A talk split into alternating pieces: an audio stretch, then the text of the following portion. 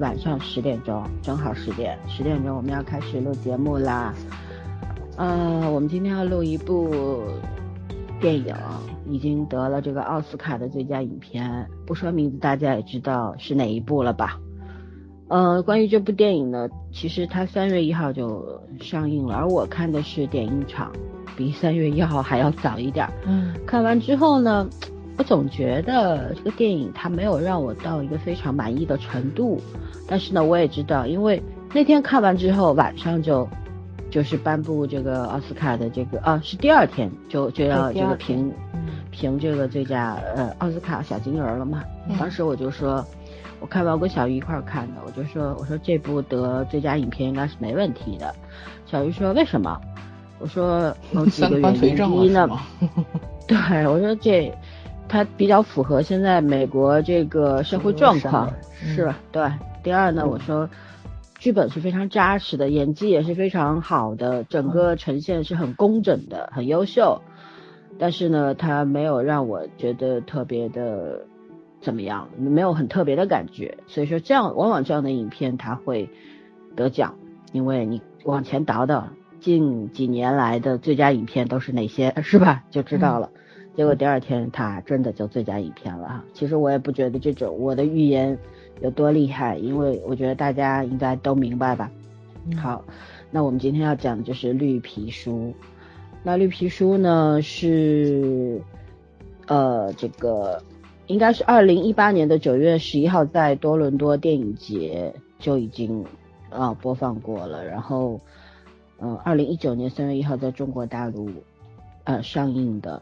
然后，嗯，它的剧情，呃，它的类别是剧情、喜剧和传记，片长一百三十分钟，出品地区是美国，被翻译成 英语、意大利语、俄语和德语四种语言。然后它的在台湾呢叫《幸福绿皮书》，然后或者绿书，然后在香港呢叫《绿布驴友》。嗯，这俩名字其实也还行吧。嗯，然后导演是彼得·法雷里，编剧是尼克·瓦莱隆加、布莱恩·海耶斯库瑞。彼得·法瑞啊，法莱法雷里就是导演和也参与了这个编剧的过程。主演的维果·莫腾森、呃马赫拉马赫沙拉·阿里、琳达·卡德里尼等等啊，这些名字真的好难念呐。所以就念到这儿，反正呃具体很多的问情况，大家都能够在网上很容易的查到。那么目前豆瓣的评分是八点九分。呃，这是一个什么样的故事呢？就是讲一个黑人音乐家，然后为前往种族歧视严重的南方巡演，找了一个粗暴的白人混混当司机，然后两个人一路南下。这个过程当中呢，嗯，两个性格迥异的人呢，发生了很多的矛盾，引发了很多的争吵和笑料。反正我在观影的途中呢，也 笑了很多次。嗯，但是呢，在后面呢，慢慢两个人就产生了，呃，朋友之间的情感，能够互相理解和尊重。最后呢，呃，黑人音乐家在圣诞夜。走到了白人混混的家里共度圣诞，就是这么一个故事。这个故事整个剧本它是非常工整的，我觉得也非常的完整。嗯，但至于为什么我会有一种略微遗憾的心情呢？等一下会讲。那么，呃，我们请早儿同学来讲一下，因为这个故事是发生在上世纪六十年代的美国。那我们要总是要涉略一下这个当时的这个时代背景啊，好吗？常来先来说一下。呃，我介绍一下这部电影的名字叫做《绿皮书》，然后呢，历史上确实是有这么一本书，是一九三六年首版的，然后是三十多年中不断的进行了更新跟改版。它是整整好好是介绍了美国那一整个，就是说种族隔离时期的这么一个时代的缩影。这个，然后呢，呃，我就从网上看到了有人去做了一下科普，然后呢，他觉着，因为这本书呢，就是作者就正好叫呃 Victor H Green，所以说呢，这个他这个其实应该翻译成格林书，因为是这个人写的这么一本书，对。就是但是这正好也有绿色这个谐音里面在嘛，所以说我觉得如果说翻译成绿皮书其实更合适，因为绿色不有通行这么一个概念在里面嘛，对，有一个双关在里面。嗯嗯嗯，还有呢什么呢？这个故事发生在一九六二年，一九六二年的时候正好是在废除，就是那个废除种族隔离制度。对对对对对，当年出品的是那个吉姆克劳法，就是那个俗称种族隔离法嘛。但是全面的这个实行种族隔离法，这那个就是废除的时候是三年以后，等于说一九六五年的时候，应该是全美就全面这个废除这个法案。所以这个故事交代的这个背景，它正好是法案实行的之前，或者说是初期这个时代。所以说他们一路深入，正好是对黑人，就是怎么说呢？那个就是对黑人迫害最严重的南方地区，这个故事的它的那个就是整个基调跟格调就全都出来了。因为两位主角其实这部片子也是公路片嘛，美美国的电影种类为什么会有公路片这么？一就是一个门类，可能是跟他们的这个汽车文化也是有关系的。所以这个片子其实看了半天，他就是在用美国文化去在解解读美美国历史这么一个大背景之下的。对，嗯。嗯，而且，哦，对，我要我要多说一句，不好意思啊，就是，嗯，这个片子它一直在讲的是什么？这是个真人改编的故事吧，对吧？嗯，呃，因为有这么一个真人改编的这一个背背景，在这个电影幕后也发生了很多不愉快的事件。如果大家感兴趣啊，可以去查，因为现在公众号啊、微博上面都有很多这方面的解读跟介绍。其实有的时候，我们就是看到这个真人改编的时候，就要明白电影它很多时候是有一定的艺术加工在里面，会有导演、编剧还有演员的再创作在里面，所以肯定是跟真实的历史是有很大的偏差的。所以它虽然是叫传记片、叫剧情片，是经过真实事件改编了，但是它是跟真正的，就是真正的这种人生的经历肯定是有出入在里面。所以呢。这个电影也是有相当多的争议，对，所以说大家大大家看的过程中就不要对这个 两个主要人物做过多的一些人身的攻击或者是评价啊什么的，对，因为肯定是有偏差，因为是有导演跟编剧的这种创作意图在里面的。嗯，OK，没有了，对，对，他是根据就是美国的一位爵士音乐人纳金高尔的那个事情来改编的嘛，因为对。他在一九五六年的时候，就是受邀到美国南部的伯明翰地区为观众做表演。但是呢，他刚刚上台，就是因为他是第一个受到白人机构邀请的黑人嘛。然后他刚上台，刚演出就被三 K 党的人推下舞台，遭到了殴打，非常惨烈的殴打。所以说，这个里面电影里面的唐谢丽，其实也就是呃，就早刚说的是这个纳金高尔的。故事的改编，嗯，然后，嗯，说到这个，刚刚补充一下吧，《绿皮书》这本书的它是什么意义呢？它是在当时那个时代当中啊，给黑人旅行者或者说要到呃南方去工作、出差、旅行的黑人提供一个便利的，因为这本绿皮书上面有很。有呃记录了，比方说呃哪些地方你是可以入住的，哪些餐馆餐馆你是可以去吃饭的，然后有比电影当中也提到了有一些镇叫日落镇，就是日落之后黑人是不可以出现的，对，等于说是给他们规划了一条规避。与白人发生冲突的，看上去像对，对，看上去像是在保护黑人的这么一本书，但是我们一定要明白，这个绿皮书的便利背后，其实指向的是南方当时隔离但平等的种族隔离政策。嗯，所谓的隔离是事实存在的，但是所谓的平等是不存在的。嗯，对，对，所以后来呢，就呃，黑人们这个。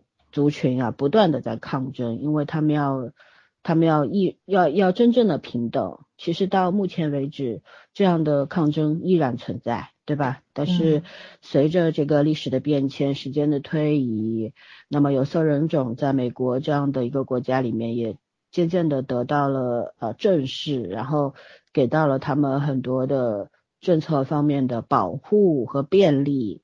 但是我觉得真正的平等应该是什么呢？是不给某一个族群更多的便利，大家享受的都是一样，然后事实上能够执行下去，然后这样子才叫真正的公平平等吧。但是这件事情应该是做不到的。嗯，那么，但是我们今天要另辟蹊径，我们想聊的东西呢，跟这些都没有什么关系。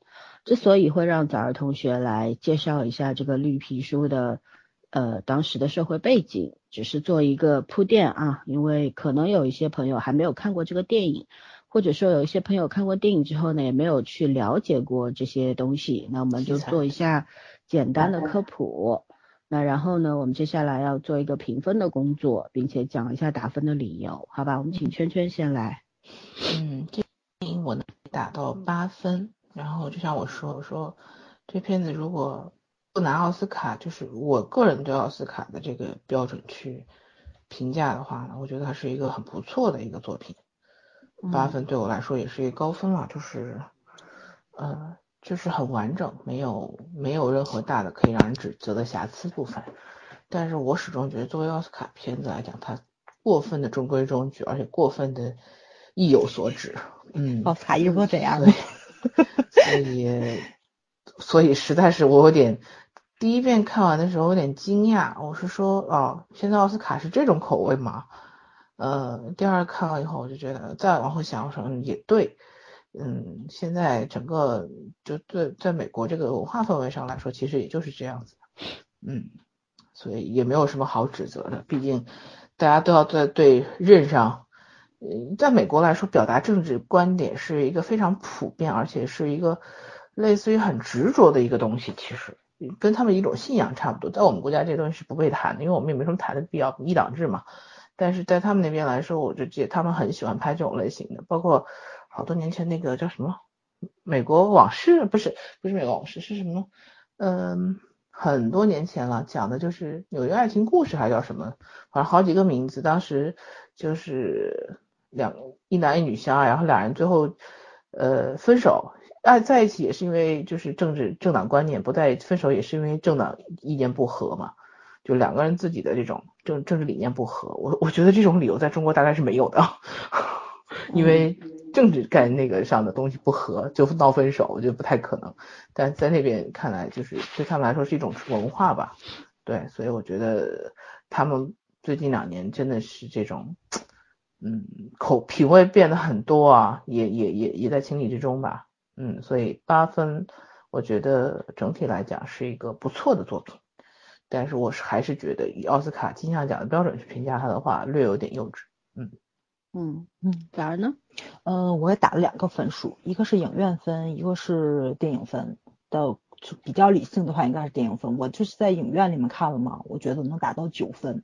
一个是因为观影环境很不错，首而且是第一次看嘛，我觉得导演其实功力是很很深厚的，他特别会抓情绪的点，就是因为这是这是他们很得心应手的类型片嘛，所以所有的起承转合都是有模板可以往里面套的，所以我的情绪是完全被他带着走的，又哭又笑。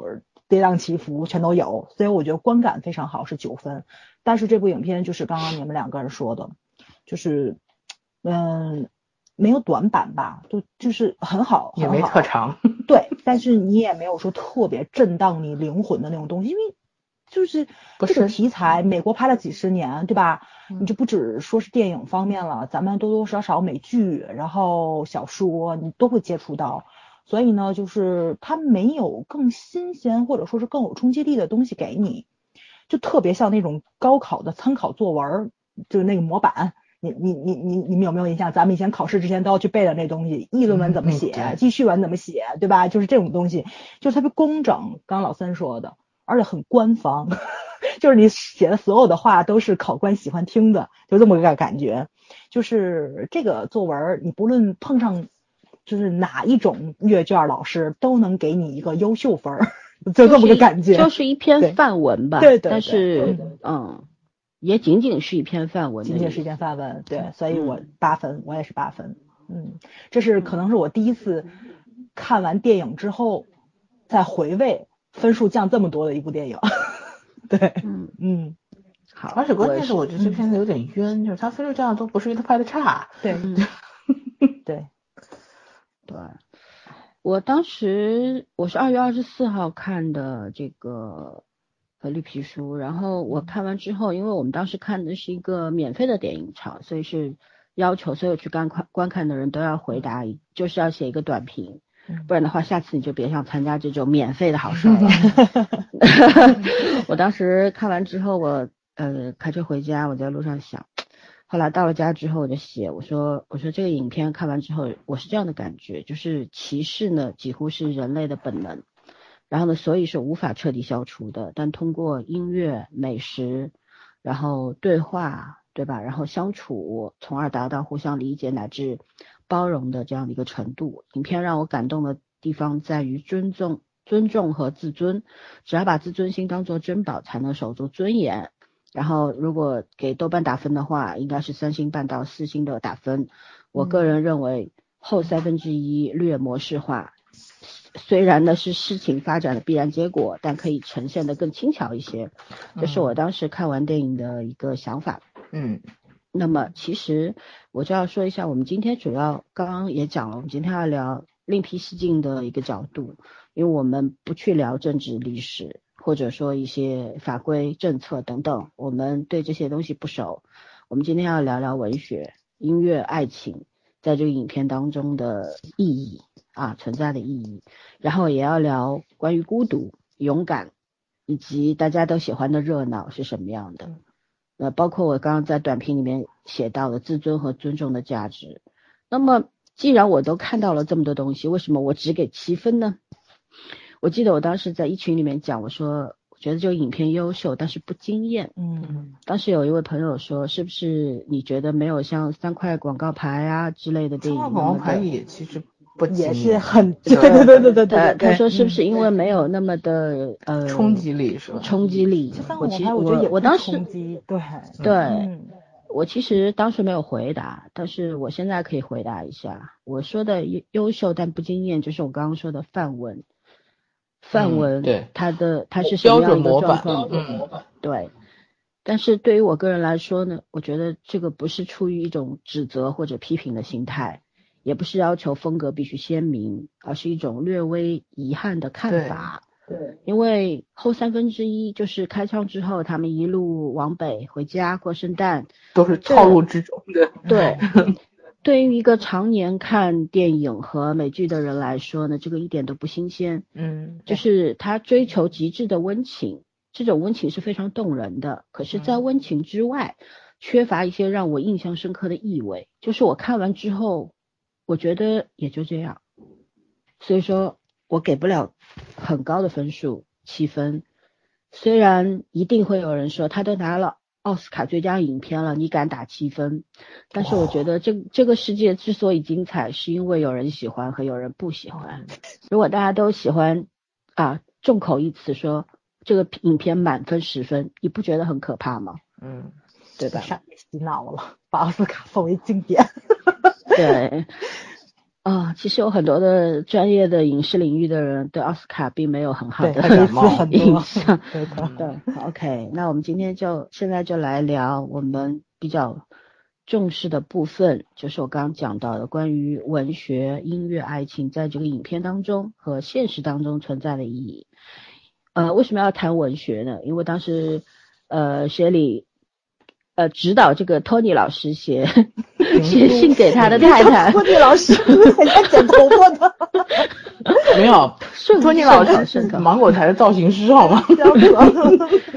呃，这个托尼先生啊，托尼先生写信给他太太，因为他就是一个白丁嘛，不认识什么嗯字，呃，非常的粗鲁的一个人，呃，各种他的言行举止等等的，可能是我们日常生活当中夜总会的保镖，你指望他有多文雅？对，就当然 当然了，有些人可能就是很厉害的人，但是他大隐于市嘛，去做一些市井的工作也有。但事实上，我们电影当中的托尼先生，他就是一个非常粗鄙的人，可能是我们日常当中会不小心嫌弃的那种人。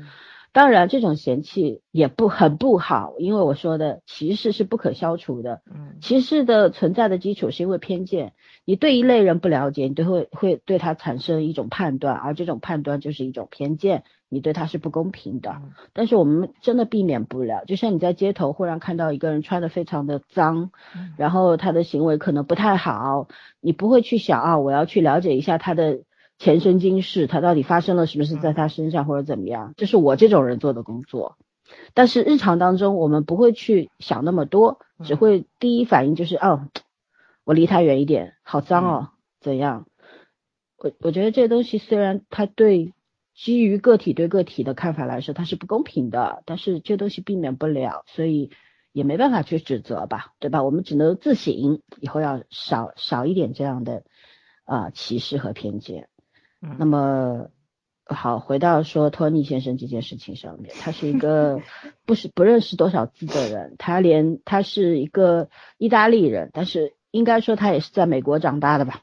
对然后他的移民嘛，因为肯尼迪当时就是移民和和那个种族隔离，他倡导的比较牛嘛。嗯，对，但是呢，但是他的英文非常的差，对吧？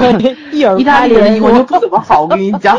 呃，他连单词都拼不准，而且呢，更不能要求他这个用词要美优雅，啊？，要深 情，要优雅嗯。但是学理呃，谢丽就教他了嘛，呃，那些那些那些信真的也蛮动人的。我当时就是每一次，因为他有很多镜嗯镜头切给他的太太，他跟他的姐妹亲戚在讲，哦，他就是托尼写一封信给我，这上面怎么怎么怎么的时候，我就觉得非常非常的美丽啊。那我们这个当这个就是什么呢？就是就是就是文学的一部分，对吧？啊、有文化的人和没有文化的人写出去的信，表达同一个意思，但是表达的形式肯定是不一样的。那我们就来聊聊这个东西吧。你们当时看到这些这个写信的过程的时候是什么样的感受呢？我我觉得还蛮可爱的，因为哪有人拿着，其实说是家书也好，说是情书也好，因为他也没有什么水平去区分这两者嘛。但是我我觉得就是很可爱，就是这个 Shirley 非常嗯认真的去读，然后去评，就是去去评价他的这个信怎么怎么写，我觉得蛮就是这个行为本身蛮可爱的，想起我以前的辅导员，然后那个时候真的很认真的，你知道入党思想汇报嘛，大家其实都是抄的，心知肚明，谁会去写啊，对吧？然后我们那辅导员真的就就就改错别字儿，你知道吗？嗯然后我虽然我觉得他是真的很闲的时候，但是我也觉得他这个行为挺挺挺挺特别的。嗯嗯 对，我觉得其实有的时候人的相处就是一点点的这种真诚加机会吧，否则的话，他们俩这种从文化到知识背景到到这种学识都完全没有，嗯，可可可交集的地方的这种两两个人怎么开始一段友就是友谊的开端呢？嗯，嗯嗯，咋儿呢，一个热爱文学的别别别给我扣那帽子，有点女。青年，嗯嗯嗯，就是怎么说呢？其实像这种片子嘛，白加黑就这种双男主，对吧？就这种搭档还是挺多的。嗯，但是我觉得他这部片子其实讨了一个巧，所以呢，就是你要说它政治正确的话呢，我觉得它的它的这个精巧度可能比以前的很多作品都更用心。一个可能是因为这个故事是改编的嘛，还有一个就是就是编剧肯定也是煞费苦心的去故意忽略这种白人与黑人的对立方，或者说这种文化这种怎么说呢，这种文化冲突的这种东西在里面。对，所以呢，这个白人的这个男主他设置的是一个意大利移民嗯过来的一个，对对对，所以呢，我觉着多多少少他们两个人其实在美国真正的社会里面都属于底层，就甚至于，对吧？因为这个托尼的那个姓儿非常难念这个问题意，大利这个文美国人民也不不会念那个中间那些大元音没错，他们是不会的。就因为这部片子看完之后，我跟老三说这片子不残酷了，他说都这样了还不残酷，因为他这片子里面很多很多的问题，它不只是发生在六十年代，二十世纪六十年代，它二十一世纪了，咱现在都都九零一二年了，这些事儿在美国还发生。就是你们有没有印象？咱们看那个什么，就是疑犯追踪，你们知道吧？就双男主嘛，嗯就是嗯有一个就是那个谁，就是那个那个四叔李四叔，李四叔是瑞典人，他的姓儿也很难念。当时他在美国出道的时候也是，就是让他换一个换一个名字，然后他说你们连施瓦辛格都会念了，将来也会念我的姓儿了。就是，其实就是很多就是这种东西，他到现在可能在美国这个社会上还是这个样子。就包括托尼面对了很多很很很尴很尴尬的东西，他面对了警察，他一说他是意大利人，嗯警察第一反应就是你是半个黑人，他觉得受到了侮辱。就是其实现在的社会上还是有很多的，如果咱们一直在持续的去关注美国的这个影视圈儿，不管新闻啊，我觉得只要你关注娱乐圈儿，你就能看到嗯真的是很多，就是有其他国家血统的那些个演员，包括那个什么，就是那个呃，怎么说呢，就是就是那个那叫什么来着？哎呀，漫威，我这死活想不起来。哎，那也不说了，嗯，没有稿儿真尴尬。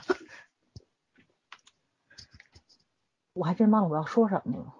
嗯，好吧，说说文学，不用说那么远，嗯，对，所以所以我觉得他这部片子其实很多东西他都是在讽刺，因为这个就是不管是一九六二年啊还是现在都已经二零一九年了，他现在很多这个种族冲突上的问题，可能在美国上依然是存在的，而且他所有抓的事情都是小事儿，都不是很大很大的事情。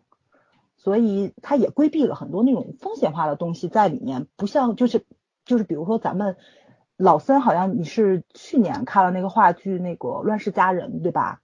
今年今年音乐剧，一九年还是一八年看？一九年看的。嗯对，反正《乱世佳人》《乱世佳人》也是非常非常有名的，算是跟黑人沾边的黑人文学。嗯，南北战争对南北战争时期的，对，杀死一只知更鸟也是，然后汤姆叔叔的小屋，然后还有那个美国也很有名的一部电影《根》，它也有同名的那个原著。然后就是这些非常非常有名的作品，现在也都拍成了电影，但是它拍成了电影，它也是从剧作里面儿就是摘了一些更能让美国就是白人阶层去接受的一些东西，去拍成了电影。它可能跟原作要展现的那种恢宏的那种时代性，对吧？就是所有阶层，他可能并不是想想写黑人，但是也有白人阶层的，就是所有阶层人面对战争的时候的那种在历史面前的无力感，他的那个恢宏感其实跟电影拍出来的是不一样的。所以就是这部电影它在颁奖礼上为什么就是那个是是那个黑色党徒编剧就离席了嘛？就是因为现在可能还是不太认可美，就是白人去拍黑人的文学，或者是白人去拍黑人的历史，他总觉得是有一种角度，你会去美化掉这个东西。嗯，对，就这去，但是这个隐藏掉一些更丑陋的，没错，没错。所以黑人文学，如果说真的是特别想知道这种历史伤痛的话，还真是得去看原著。但是我总觉着，可能咱们理解起来相对来说还是有一定难度的。对，嗯，有很多的作品，可能你要深刻的了解它的文化的那个背景，然后大的历史环境之下，你还得了解它的那个怎么说呢，就是真正的他们那个民族的那个文化习俗。其实这是一个很很宏大的一个背景，就是虽然美国历史不长吧，只有二百多年，但是你必得看二百多年的东西嘛，所以这个还是挺那个挺麻烦的这么一件事情的。嗯，我不知道我表述的清楚不清楚啊？对，嗯，嗯，反正我听懂了，但我不知道听众会不会听懂。嗯，大大意说的很清楚了。对，因为黑人文学，它，哎，这个这个你怎么说呢？就是就是它跟所有的黑人文学都跟战争有关系，对吧？从蓄奴制、南北战争到现在就是到了就是和平时期他们那个平权运动，对吧？你这所有的这种东西都是跟抗争性有很多的东西在里面，所以就是后面咱们去聊他们的音乐嘛，为什么他们的音乐也是这个样子的？就是这种里面你既有时代大背景的东西，又有特别复杂的人性在里面，而且还有他们自己的文化。呃，我我因为我查的过程中嘛，我就是看到了那个什么，就是那个就是有的那个文学家去盛赞黑人文学语言性非常好，就他们的口语非常的俏皮，非常的灵活，而且有一定他们自己民族的那种文化，就是那种哲学呀，或者说是那种智慧是在里面的。然后就就就类似于可能就是咱们觉得黑人自带 rap 属性的那种感觉，就口条是很厉害的。虽然他们可能说受教育文明程度不像白人似的，一直是在学校里面经过这种，但是他们口口相传传下来的他们那种文化，或者说他们那种精神上的那种精髓的东西，这种就是这种能量也也是很正向的，其实是对，嗯嗯哼，嗯哼，嗯，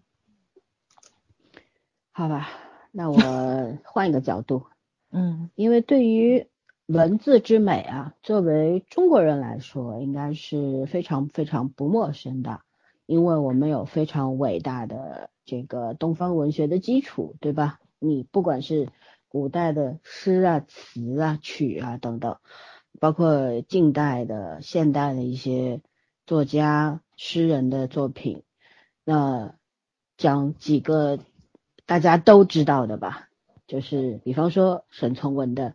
我行过许多的桥，看过许多次数的云，喝过许多种类的酒，却只爱过一个正当最好年龄的人，是吧？然后包括徐志摩的啊，我将于人海茫茫中访我唯一灵魂之伴侣，得知我心，失之我命。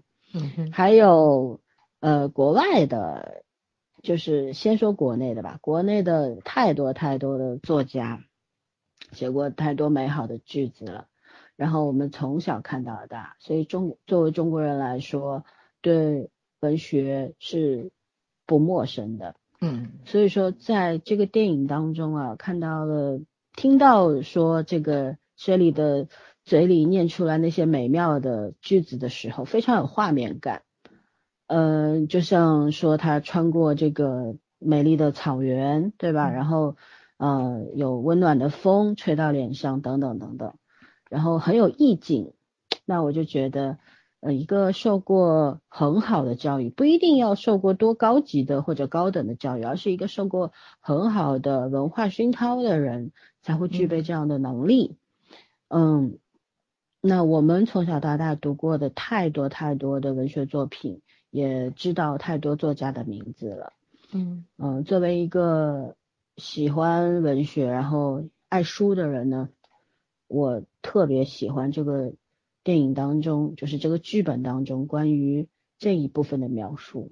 我觉得这个信简直是神来之笔，因为他会，你看到最后，托尼他也能够写信给他的太太，最后一封信的时候，他说我自己写，不用你教了。对，什么你在我家里，你在我心里是一所房子，好像那个对比喻还挺接地气儿，但又挺浪漫的。是，就嗯是其实我们当我们读了很多的书，然后也自己会写一些句子的时候，能够通过更呃怎么说更加自然朴素的语言去讲述一段心声的时候，我们才会知道，呃那些华丽的词藻的堆砌其实是不美的。嗯哼，对吧？就会觉得有一些东西，你剩下的是什么？剩下的是一些晦涩难懂并且矫情的语言的时候，你一定是一个不成功的一个写字的人。所以说，当托尼能够给他太太写一封信，比喻他太太在他心里是一座房子的时候，我是非常感动的。嗯其实整个剧里边，我是几乎我是没有泪点的，但笑点很多嘛。但是看到他写到这句话的时候，我是很感动的。我就觉得，你看，从一个人几乎是一个白目的人，白丁，然后成长为就是在很短的时间里面，为什么会写出这么好的信的时候，这么好的文字，是因为什么？是发生了什么？是不仅仅是因为身边有一个人在影响他，更多的是他本来忙碌于呃求生存，因为他们移民过来之后也没有很好的工作，一直在打零工，然后有上顿没下顿的工作，也可能随时随地都失去，对吧？然后在这种忙忙碌碌之中呢，你是没有时间去体会什么文学啦、音乐啦都没有，然后更多的去接触一些快餐的东西、快餐文化，是吧？甚至一些粗鄙的东西，那么又如何去培养自己的心性呢？更谈不上什么要成为一个呃爱爱好文学的人，这是不可能的事情。所以有的人会觉得你喜欢音乐，你喜欢文学，甚至于喜欢旅行，可能是一个需要你有一定的经济基础才能实现的事情。很多人都这样认为。可是我觉得，嗯，长久的阅读之后，我就觉得这件事情其实不难达到。比方说，你怎么样去阅读一本书、一些书，那不需要你有很深很深的呃文学的积累，也不需要你认识全世界的字。更不需要你拥有多少多少的经济基础，而只需要你坐下来花一点时间打开这本书，好好的读进去就可以了。但是做到这件事情难不难？挺难的，因为坐不住，耐不下心来。我们要去考虑的是，你为什么坐不住，也耐不下心来。你如果说没办法去好好的读一本书的状况底下，那你又怎么可能写出美好的文字呢？这世界上很多事情都是相通和关联的。对吧？任何事情我觉得都是环环相扣的，在这一，尤其是在这个方面。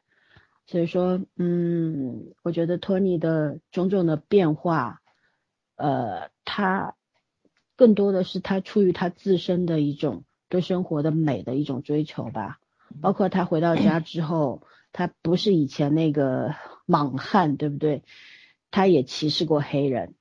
黑人修理工到他家里面喝了两杯水，他把杯子都扔了。嗯，但是他后来为什么到了家之后，他的兄弟们、叔伯们在讲啊谢里怎么样怎么样的时候，他非常的不同意，甚至出声去阻止他们继续说下去了。但是因为是家人，所以他没有去攻击他们或者怎么样。但是他心里有变化了。嗯哼，我觉得一个人的变化，他是需要机缘，对吧？需要。呃，一些契机，然后产生一些推动力，然后产生变化。但是更多的是你由心而而感受到的，而散发的一些东西。就像托尼的这种变化，为什么他的妻子能够感知到？因为他的妻子也通过那些信，明白了他身边是一个什么样的人，明白了托尼这一路南下这几个月到底经历了什么。所以说，只有他的妻子。能够看到他的变化，然后欣然接受，而他身边的家人到底懂不懂他？其实我觉得托尼也没有很在意。所以我想说的是，关于你对文学和音乐的欣赏，其实是很私人的东西。嗯，你不需要对任何人有什么交代。但是当你的内心有这些东西的时候，你自然而然会散发一种魅力，而这种魅力可能会影响到其他人。嗯嗯，对。哎，就老三这个话题，我也说一个角度，因为我前些日子也是看很多各路影评嘛，然后大家可能就对这种就是嗯白人黑人互助的这种情节嘛，觉得是白人其实帮助了黑人是从灵魂 往外而就是油然而生的改变嘛，而而黑人对白人的帮助就是很流于表面，其实我觉得恰恰相反。嗯，因为就是刚刚老三说的东西，Tony 他的那个环境跟他的工作性质，其实是很难让他就是在艺术或者感知美，或者说是有更深更深层次的自我挖掘的东西，他可能很少有人能够去点破他，甚至说是引导他，嗯，对吧？他很爱他的妻子，就是他这么不喜欢写信，但是他他承诺他妻子，他就真的是在写，给他往家里去寄信。这个举动是能看出来他很爱他的妻子，但是你怎么样把你的爱意表露出来，这确实是需要学习的。就是不然哈佛怎么会有幸福课这个东西呢？因为人就是你自己想要的幸福感，每个人都不一样。你怎么样把这个快乐带给别人，把爱诉诉说给别人，其实是一件很难的事情。但是他恰恰是从这个唐的身上学到了。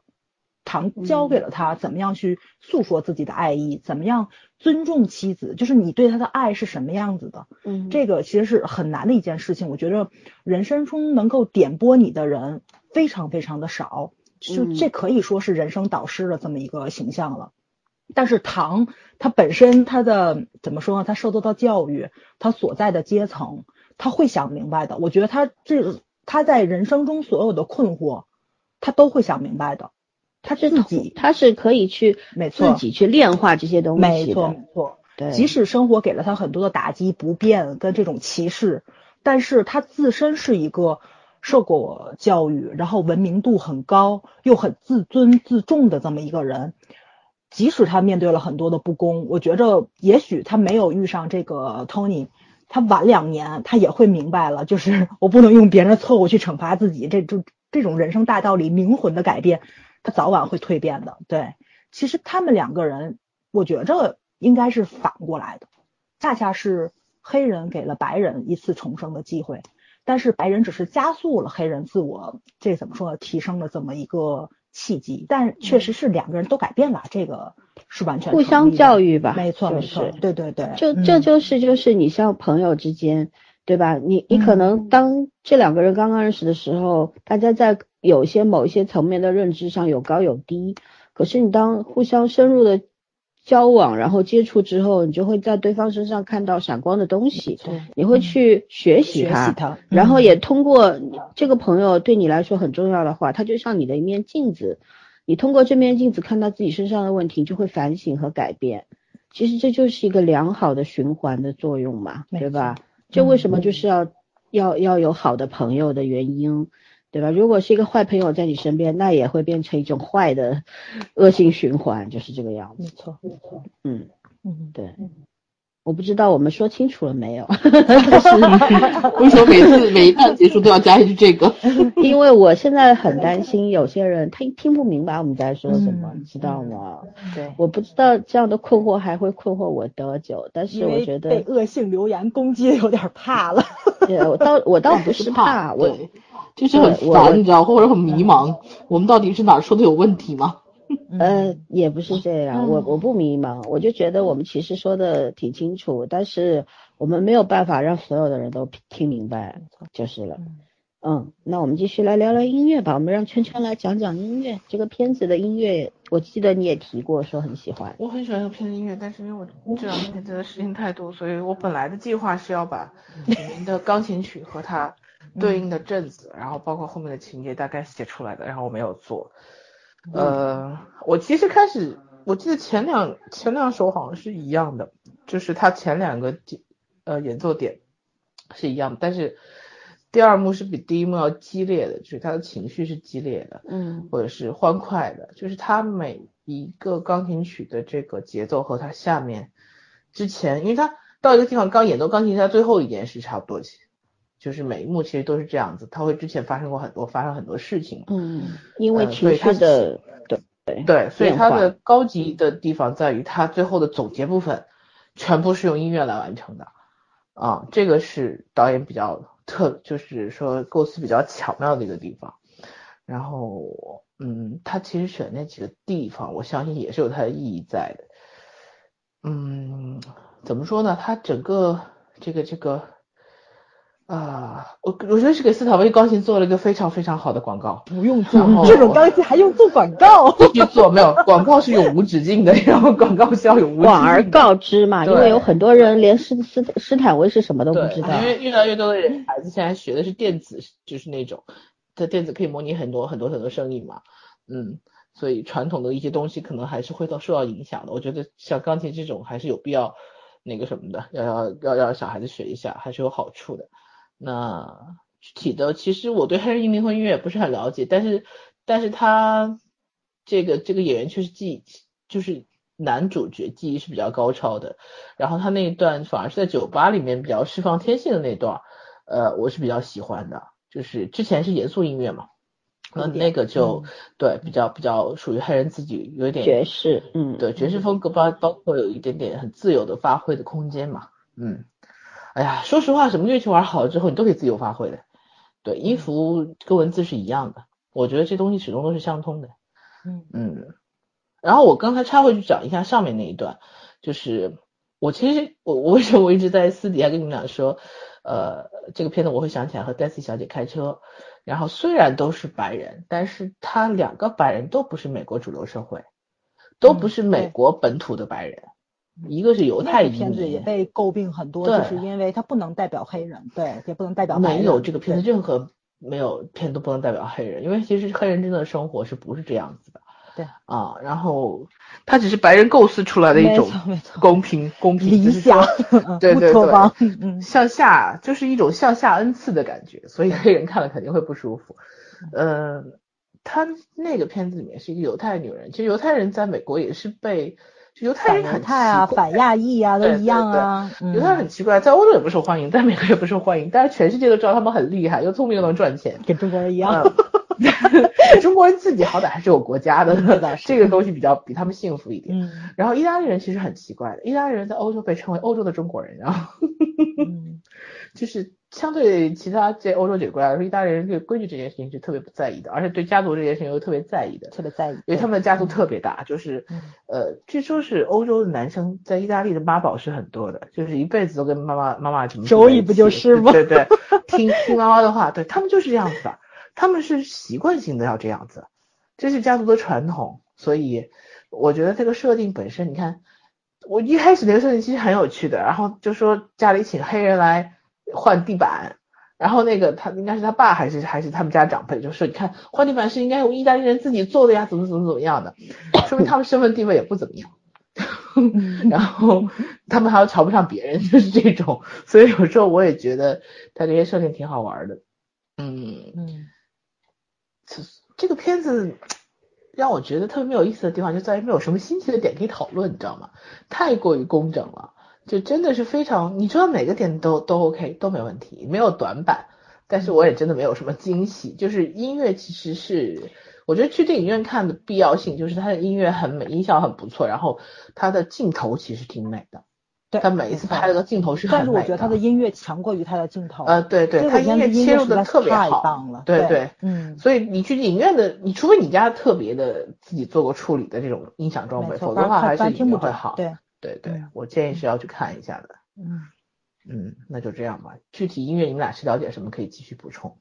嗯，我先说。嗯嗯，因为我看完电影之后呢，是我先看完之后，有一个是那个在欧洲留学的钢琴系的朋友，他也看完了，然后他也是盛赞这部片子，然后我就跟他说音乐很棒，然后我们俩就就展开了一下沟通嘛。他确实是专门学演奏钢琴类的，就是演奏系的嘛。然后那个钢琴系的，所以他说这部这这部影片的音乐确实很棒，而且男主弹的很不错。我想让练了三个月就练这几首曲子，能弹成这样，真的真的真的真的很厉害了，也是有天赋的。对，第一是有天赋，第二是那个什么，哎，说这个我得说个段子，我一定要吐槽这么一件事情。我在上班的过程中两次被人夸，两次都觉得很没很没有面子，一次 就是因为这个弹钢琴，你知道吧？我们那有一个女女的钢琴老师的手又细又长又白又嫩，超级漂亮。我说你这手才是弹钢琴的。她看看我的手说你的手才是弹钢琴的。她说你知道为什么钢琴家大部分都是男的吗？因为要有劲儿，手要又又粗又短又短。其实女生好看的手是不让弹钢琴的，弹时间长你的关节会变大。就是你在琴键上它立得住。站得稳才有。你想，你整个手都要用力的时候，你要抬，你肯定关节会变大。没错没错，而且指尖会有一些反翘。对，所以我当时很尴尬，你知道吗？我觉得这叫夸人吗？夸没夸，就是拍马屁、拍马拍马蹄儿上的感觉。对对对对，没错没错没错。夸的不让夸是真夸，只是让让你不太爽。被夸的人好像觉得没感觉到。又短又粗，适合的很钢琴。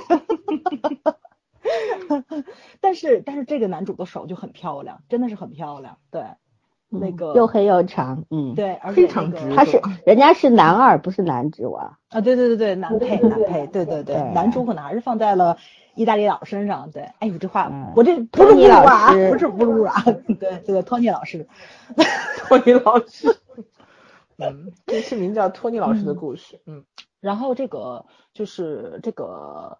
唐 Shirley 这个人哈，他本身就是可能是开创了古典乐跟爵士乐相结合的这么一个音乐，就是一个钢琴大师。对对对对，所以呢，就是嗯，因为在那个年代嘛，确实，哎，你别说那个年代，现在都是玩古典的看不上现代的，这个你是万古不变不变西洋音乐看不上东方的民族的。啊没没没没，这倒没有，这倒没有，他没办法，他这个不太不太不相容，也是两个不同的体系。没错没错没错，但是他们西洋乐上面确实是有这种乐种上的这种歧视链是在里面的，到现在依然存在。我觉得这部片就是我觉得特讽刺就在这儿，他说的所有的问题现在都依然存在，没有一个是摒除掉的。所以说就是歧视是不可消除的，没错人的天性呀。就包括这个爵士乐也是，虽然他现在讲了，就是爵士乐在那个时候是大行其道，因为爵士乐盛起的时候是那个二十年代，二十世纪二十年代末。然后，如果大家都看过《了不起的盖茨比》的话，就应该知道那个就是它里面就是讲了嘛，爵士时代其实就是在讲这个他们那一整个时代，就是从一战到经济大萧条这一整个时期。然后特别有名的不就是那个谁，就是那个说那段台词吧，这是一个奇迹的时代，这是一个艺术的时代，这是一个挥金如土的时代，也是一个充满嘲讽的时代，就是说爵士时代。那个时代是醉生梦死，对，呃，爵士乐就就就就就诞生于这个时期，就诞生于这个时期。然后呢，其实爵士乐刚开始就是黑人捣鼓出来、捣鼓出来的。但是四五十年代的时候，这个爵士乐就已经红到白人圈里面去，就白人开始玩爵士了，然后开始玩布鲁斯了。但是黑人呢，就开始玩节奏布鲁斯了。然后节奏布鲁斯呢，又就是就是说又催生了摇摇滚出来，就是说这个摇这个摇这个摇滚到底是起源于白人还是黑人，也是争的这个面红耳赤的，你知道吧？对，然后包括到后面就是美国特别引以为傲的民谣啊、乡村呐、其实都是受黑人音乐影响。就整个美国的这个音乐史、文化史，其实都是受黑人影响起来的。就是他们再嘴硬，你要明白，就是黑人的元素、黑人的文化，在他们美国的历史上起到了不可推卸的责那个、那个、那个、那个作用影响。这个、这个你你是没有没有办法，尤其是音乐，音乐太厉害了，简直是黑人的。然后六十年代的时候，这个白人就开始玩嬉皮士了嘛，嗯就是就经常这个嬉皮士在鲜花与毒品中追求 love and peace，但是黑人呢，这个时候就是在警棍与水枪中争取自由与平等，就是咱们说的这个种族权利嘛。就六十年代这个时候是黑人可能比较消停，因为没有办法，就就是现在这影片在所处的这个时代，就是黑人正在追，就是正在抗争。然后呢，六十年代就是正正好好是摇滚的黄金期，这个时候就是特别有名的文化入侵嘛，就是英伦的摇滚侵入了美国，就包括咱们以前，呃，我想想啊，我不知道你们看没看过《摇滚学校》这么一部喜剧片儿，然后你能看到主演在给这帮孩子们讲摇滚历史的时候，讲到这个英伦摇滚这一这一块的时候，那个语气语调就是带着一种怎么说呢，就是。不屑，但是有点羡慕的那个感觉，你得明白，就是音乐人那种，就是你得承认他很牛，他也影响了一部分美国本土的摇滚，但是你就觉得它是外来的，然后又瞧不上它，就是我们美国是发源地的那种感觉，就是也有很多这种文化冲突在里面，也也挺有意思的。包括七八十年代的时候，白人开始玩朋克了，但是黑人已经又往前走了一步，就是包括现在特别有名的。rap 啊，说唱啊，嘻哈啊，街舞啊，涂鸦呀，就整个因为黑人就形成了一个新的流行的亚文化，它就不只是局限于音乐一个方面了。所以说，其实黑人的音乐在白人的这个就是不白人，在他们美国整个音乐史上起到了特别特别大的一个作用跟影响。所以怎么说呢？所以他这部片子里面展现的很多东西，唉，没怎么说黑人。黑人的那个对音乐，所以就这也是让我就后来想想了想很多，其实他真的还是一个白人在讲他白人的东西，他没有真正的把黑人的东西融入到里面去。我印象中特别深的是，就是我忘了是台湾还是香港的一位音乐人了，就是当年好像被记者采访的时候，就是很犀利的问题嘛，就是你怎么看待流行音乐？就是因为现在流行音乐对九十年代像咱们两千年初咱们这帮孩子影响非常严重，对吧？就那种嗯，不管是粤语歌还是普通话的这种国语歌，就是咱们那个年代不也说嘛，就是就是耽误学习，这这是这这叫什么啊？这叫那种文化洗脑啊什么的。靡靡之音，对靡靡之音，对对，就类似于这种。然后 我印象特别深的是那一段，就是就是那个音乐人，我忘了是谁了。哎呀，我真想不起来是谁了。就是他说的那个话，他说的是在历史上，当年你们也不承认爵士，你们也不承认蓝调，然后你们也不承认摇滚，但是现在他们都是殿堂级的音乐形式。这个世界上音乐形式是没有高低之分的，但是音乐确实有。我只能致力于做好的音乐，让更多的人提高音乐审美。我靠，我当时真想给他鼓掌，你知道吧？我应该是当代歌坛上面登的，应该是某是某是某一位音乐制作人还是歌手啊？什么说的那段话，确实是，就是。现在咱们的这种音乐流行文化，慢慢的像电子音乐也开始进入主流市场了，对吧？也也应该将来发展到什么，就是就是音乐史上留下什么这个怎么说贡献啊什么的，这个没法说。但你只能说电子音乐有好有坏，但你要说电子音乐完全就是不好的，这个还现在还评判不了。对，因为音乐形式确实是没有高低的，你只能说音乐确实是有高低的。对，所以我觉得这部片子就是也探讨了一点点啊，但他还是着眼于古古古典乐，就包括那个 Tony 跟那个唐说那话嘛，说的是世界上那个就是肖邦也有人弹，李斯特也有人弹，就说了一大堆之后，然后最后唐被他安慰到之后，但最后他特别带着一种骄傲的神情说。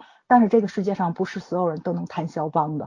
哇塞，大哥真是特别拽那阵儿，确实是这个世界上不是谁都能弹肖邦的。对，对啊，最高的钢琴类的大奖就是对吧？就是肖邦。你这确实是真的不是谁都可以弹的，但是他就能弹，而他是作为一个黑人弹得非常的优秀，弹得非常的好。他的那种自尊跟自信感，那个时候你就是能看出来，他对自我的那种认同感还是非常非常强的。所以我。我就一直觉得这个黑人的这个角色，其实他是一个真正的强者。我就为什么觉得他是男主就在这儿了？其实他是那个强者，他是一直在教化白人的的那个人，但是他表达的很隐晦而已。这就是编剧跟那个导演很讨巧的这么一个地方。嗯，最为讨巧的是他写的这个白人还是个意大利移民。没错没错，对对 对，他不是一个真真正正的美国土著。对，嗯，他之前就没法写了，这个感觉中间差了好几个天堂。没错没错，但是他他在音乐上面确实是没有过多的介绍黑人音乐。对，在这个上的影响，而且那个唐他自己不说了吗？他非常讨厌钢琴上放着放一杯酒，就是。音乐的严肃性嘛，他就把那杯他他他把那杯酒放下去了。他的整个的音乐观点还是以古典乐就那种严肃，对吧？就是那种就是西装革履要去弹的那种东西。虽然最后在小酒馆，他也以黑人那种爵士乐那种轻快的方式，甚至于站起来去弹了钢琴。嗯，就包括我怎么说呢？就是这就是郎朗跟李云迪的区别。我我不是踩郎朗啊，我不是踩郎朗，我就是说确实。完了，你你要被粉丝打了。因为我因为我其实听不出来他们两个他有什么区别，你知道吗？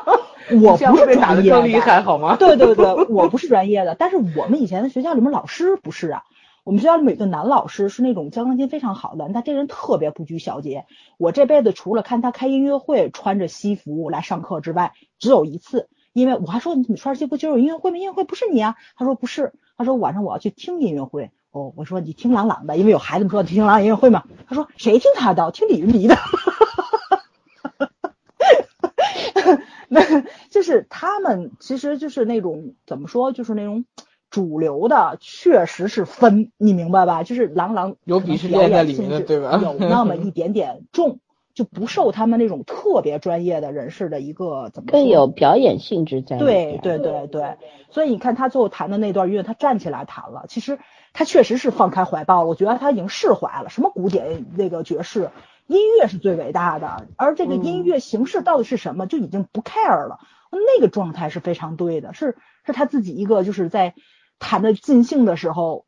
哎，就彻底就是悟出来的那个东西，那是他自己悟出来的，还真不是别人别人带给他的。但是那个契机确实是白人带他去的那个酒馆儿，他才真正体会到了就是演奏音乐的快乐，不是装模作样的给一帮就是那那种道貌岸然的人去演奏音乐，而是真真正正能够去享受音乐的人去演奏音乐，才是一个真正的音乐的真谛。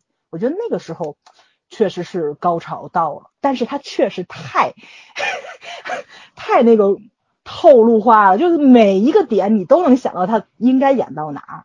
对，哎，还是很遗憾吧，还是对，但确实音乐无可挑剔，但还是过于俗套。嗯嗯嗯，好，那我再换一个角度吧。嗯，换一个关于音乐它有没有治愈能力的这么一个作用哈。其实我我们也看到在电影当中啊，托尼他虽然是一个可能对古典音乐啊这种非常非常不了解的人，嗯，对吧？他可能更喜欢听一些比较流行的东西，因为他他他的生活环境就是这个样子的，他没有办法什么在有得空的时候听一个听个肖邦啊，听个莫扎特呀，他做不到，对吧？嗯也欣赏不了。可是他为什么在看到薛里弹奏音乐的时候，会在旁边就非常的激动，然后被感动到，然后很兴奋的鼓掌？是因为音乐这个东西啊，它音不是音乐这个东西，是音乐这种形式，它是可以直抵人心的，它可能会让你把那些关于认知方面的东西给抛弃掉，比方说啊，这个音乐它到底是什么样一个构成构成，它的音符怎么标啊，怎么样啊啊，对于大多数人来说，这些专业的东西根本就不是很重要，重要的是它所传达的那那种能量，你是否体会到，是否感知到，这个很重要。而就是说，为什么要谈到音乐治疗这个作用呢？因为音乐治疗是一个学科，然后在美国呢，一九四零年呢就开始有这个学科了，但是在国内呢，我不知道有没有啊，但是我不太清楚。但是它这个音乐治疗的学科有有很多的方式采用在心理治疗上面，嗯，因为通过音乐来达成一些呃就是目的，然后做一些音乐上面的干预，其实嗯对一些病人或者说对一些患者是有一个很好的作用的。然后呢，但是关于这个音乐治疗，它是不是就是具备一种标准性？比方说，他写出来一个方法公式，然后你可以照本宣科的用，那不是，就跟心理学一样，它是一个呃渐进型的，反复的要使用，然后研究才能够达到一定的效果。所以说，它并不是说啊对你有用，或者对他就必然有用，或者说这首曲子对你有用，那对他就一定有用。我不知道我有没有说清楚。嗯也就是说，嗯，音乐它是，嗯，同一首歌，可能你听到的意境是不同的，嗯而为什么会听到不同的东西，是因为你当下的情绪、你的心境和你的理解能力啊、你对这个世界的看法都是不一样的，所以说你体会到的东西都不一样。有些人听情歌会听到潸然泪下，或者说你在不同的时间听同一首歌，心情也是不一样的。我觉得这就是音乐它本身的一种能量，而音乐它有一种共同的，就是对所有人都有用的东西是什么呢？可能一首非常 震撼的音乐出现的时候，你不会在于它在意它有多少小节，或者说它里边有多少啊高声和重复的这些呃呃怎么怎么说呢？就是这些构成，嗯但是它所传递的一一些比较巨大的那种冲击感，然后给你一些美妙的体验，它对所有人都是公平的，都是一样的。所以说，在这个电影里边也很好的体现出来了，对吧？嗯呃，就算是托尼这样这样一个最最底层的人民，当他听到好的音乐、好的演奏的时候，他就会觉得直抵我心灵，我听懂了，然后我也被鼓舞了，我也懂得欣赏了。也正是通过音乐这样的一个媒介，他和唐之之间很快的建立起了一个桥梁。不仅仅是通过文学，也通过音乐，因为他知道唐能够给他带来的东西，呃，怎么说呢？是可能他这辈子在其他人身上得不到都学不到的。没错，嗯，唯有唯有在和唐的相处过程当中，即便他是个黑人，然后即便你觉得他有很多的怪癖，对吧？嗯他还是个同志，等等等等，但是他身上所蕴含的那些能量，嗯，是你在其他人身上所得不到的。那也这也就是他逐渐对唐产生情感和尊重的其中一个原因吧，我觉得。嗯对对，然后，嗯，关于爱情的话，我觉得，可能除了托尼和他太太的这份爱情，我们刚刚也谈的七七八八了。嗯呃，我们应该也要谈一下关于同性，嗯呃，同性爱情的这样，因为他当时的年代是上世纪的六十年代，那时候对同性恋更加是这个社会对这太严个酷了。嗯对是不容的吧？嗯就哪怕是到了现在，很多的发达国家，包括我们的台湾地区，都是可以同性恋是可以结婚的啦，对吧？嗯哼，人是是被法律认可的啦。可是有有很多的国家还是不被允许的，甚至在一些落后的国家，同性恋还是一种精神病，是变态，对吧？那么，可是我们嘴上老是在说啊，要多元化，要尊重别人的性取向，然后为什么同性恋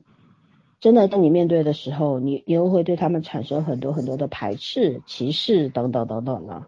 我其实，在电影当中看到雪莉在这个，因为因为他当时托尼去不是警察电话打过来，然后他去找到雪莉的时候，他赤身裸体的在那边，托尼就说你们哪怕哪怕不管怎么样，哪怕给他一条毛巾让他盖一下或者怎么样，我就我就觉得那一段其实是非常非常残酷的，对，嗯，所以我不同意早儿说的很温情，我我觉得不我没是非常说温情，残酷我说的嗯温柔。温和讽，刺，我觉得他讽刺，对，嗯，我我觉得我觉得就是相当的残酷，因为你要剥夺一个人的尊严，其实你让他赤身裸体的站在大众面前对就足够了，而不是要用更多的言语或者甚至拳脚相加，不是那样的。他是用那种很轻松的小段子的方式在抒发他的残忍。嗯，是，然后作为一个在这个里边，你看警察其实出现过好多次，对吧？有这个第一次出现就是这个里面嘛，后来是因为托尼动手打了警察，对吧？嗯因为说他是半个黑人，然后后来在他们回家的路上又遇到了应该是北部地区的呃警察是非常好的，就跟他们讲你轮胎坏了，然后你要下来修理或者怎么样。嗯。等等，他警察出现了很多次，每次带来的方法是不一样的，也展现了不同的警察的这个方风采和功能性啊。嗯然后，嗯，但是在这个澡堂子，应该算是澡堂子吧，我他好像是青年什么教会是什么的，对。哎，反正没看清到底是什么地方。嗯，但是在那个状态里边，那两个警察，对吧？最后接接受了这种嗯变相的贿赂，接受了两套西装，然后把人给放了。啊，在那个状况底下，我我其实觉得，虽然它只是几分钟的一个剧情吧，内容吧，可是它很深刻的去反映了这个当时的时代和线下的时代对于这个同性恋的不平等。对，那时候可以嗯。烧死他们的，对，嗯，是。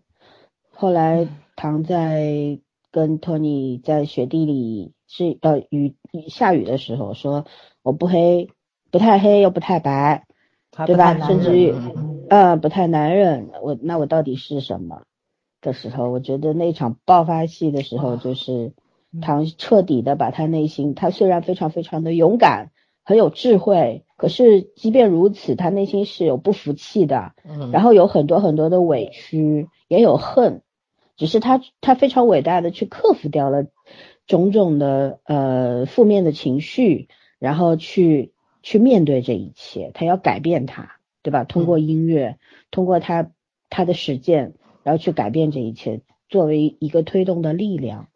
嗯，可是当我们把这些高大上的东西拿掉的时候，我们去看一个平凡的人，去看谢丽这个人的时候，你还是会还是会感受到他内心那种那种痛楚，对吧？不被理解，嗯，爱情有错吗？我只是爱上了一个人，然后这个人恰巧是个男人，就是就是这么简单。可是为什么就不容于世呢？嗯嗯，就算是在路上遇到遇到了一个男人，大家呃看对眼儿了，然后滚个床单，怎么了？男人和女人可以做这个事，男人和男人为什么不可以做？想我下午也贴了新闻。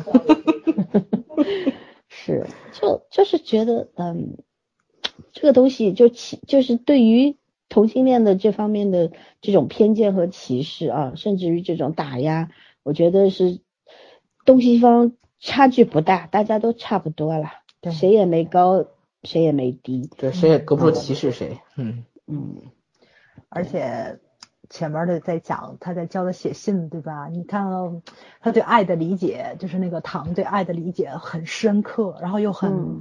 朴实，就是那种很美美很接地气的那种美。对，嗯。但是嗯。这种人的爱情是不容于那个社会的，就更更更讽刺了。这种东西就对，嗯，哎，啊，反正我记得我当时我在哪本书里面看到说，是是是就是在那个五六十年代的时候吧，当时说黑人运动已经就是反对这个呃叫什么歧歧视而平等的这个政策的时候，然后说啊隔离而平等的这个政策的时候，说很大家努力了很多年，然后黑人终于可以，黑人的孩子可以进学校去读书了。因为当时在美国地区，尤其是南部地区，嗯、就是白人的学校差不多达到百分之九十四，然后黑人的学校只有百分之六，嗯然后黑人是不能进白人的学校去读书的。嗯这个时候怎么办呢？就是黑人们努力的去争取，甚至于很多的白人的年轻人去投入到这个运动当中，帮助黑人一块儿。他们要求真正的平等出现，但是遭到了很多很多人的反对，尤其是底层的白人拿起了枪、拿起了棍棒去殴打他们等等，也也出现了很多恶劣的状况。然后甚至有一个十三岁的小孩说说黑人和白人就是不一样的。如果是一样的，是平等的话，上帝造人的时候为什么又要造造白人又要造黑人呢？这是一个十三岁的孩子，一个白人说的话。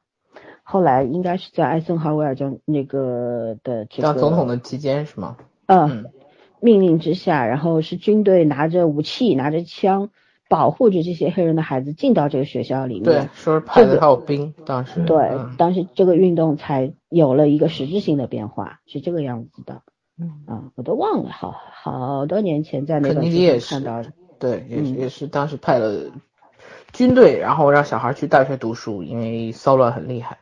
嗯，观念但是的改变很难呐。对，嗯是对，那引申到这个同性恋这个问题上来说，你看黑人争取自己的权益用了那那么多年，付出了那么大的代价，然后他是因为黑人这个族群是非常非常庞大的，嗯所以说他们能够通过时间、通过斗争、通过努力去改变境况，对吧？把然后争取自己的权益。可是同性恋它是一个弱势群体，嗯当一个弱势群体要求平等的时候，要求合法合理的权益的时候，太难太难了。嗯所以所以说，你说作作为如果讲到我们自己的话，你作为一个普通人，我以前的观念是这样的，嗯我也挺惭愧的。曾经在，因为有一个有我我的为什么我也不知道，有很多有曾经有好多女生说喜欢我，是真的这样对我说过，就是嗯，不是不是那种就是朋友之间的喜欢，就是那种他，想追你是吧？啊，对 他，他会就就就很 就是很暧昧的那种，我很喜欢你。嗯，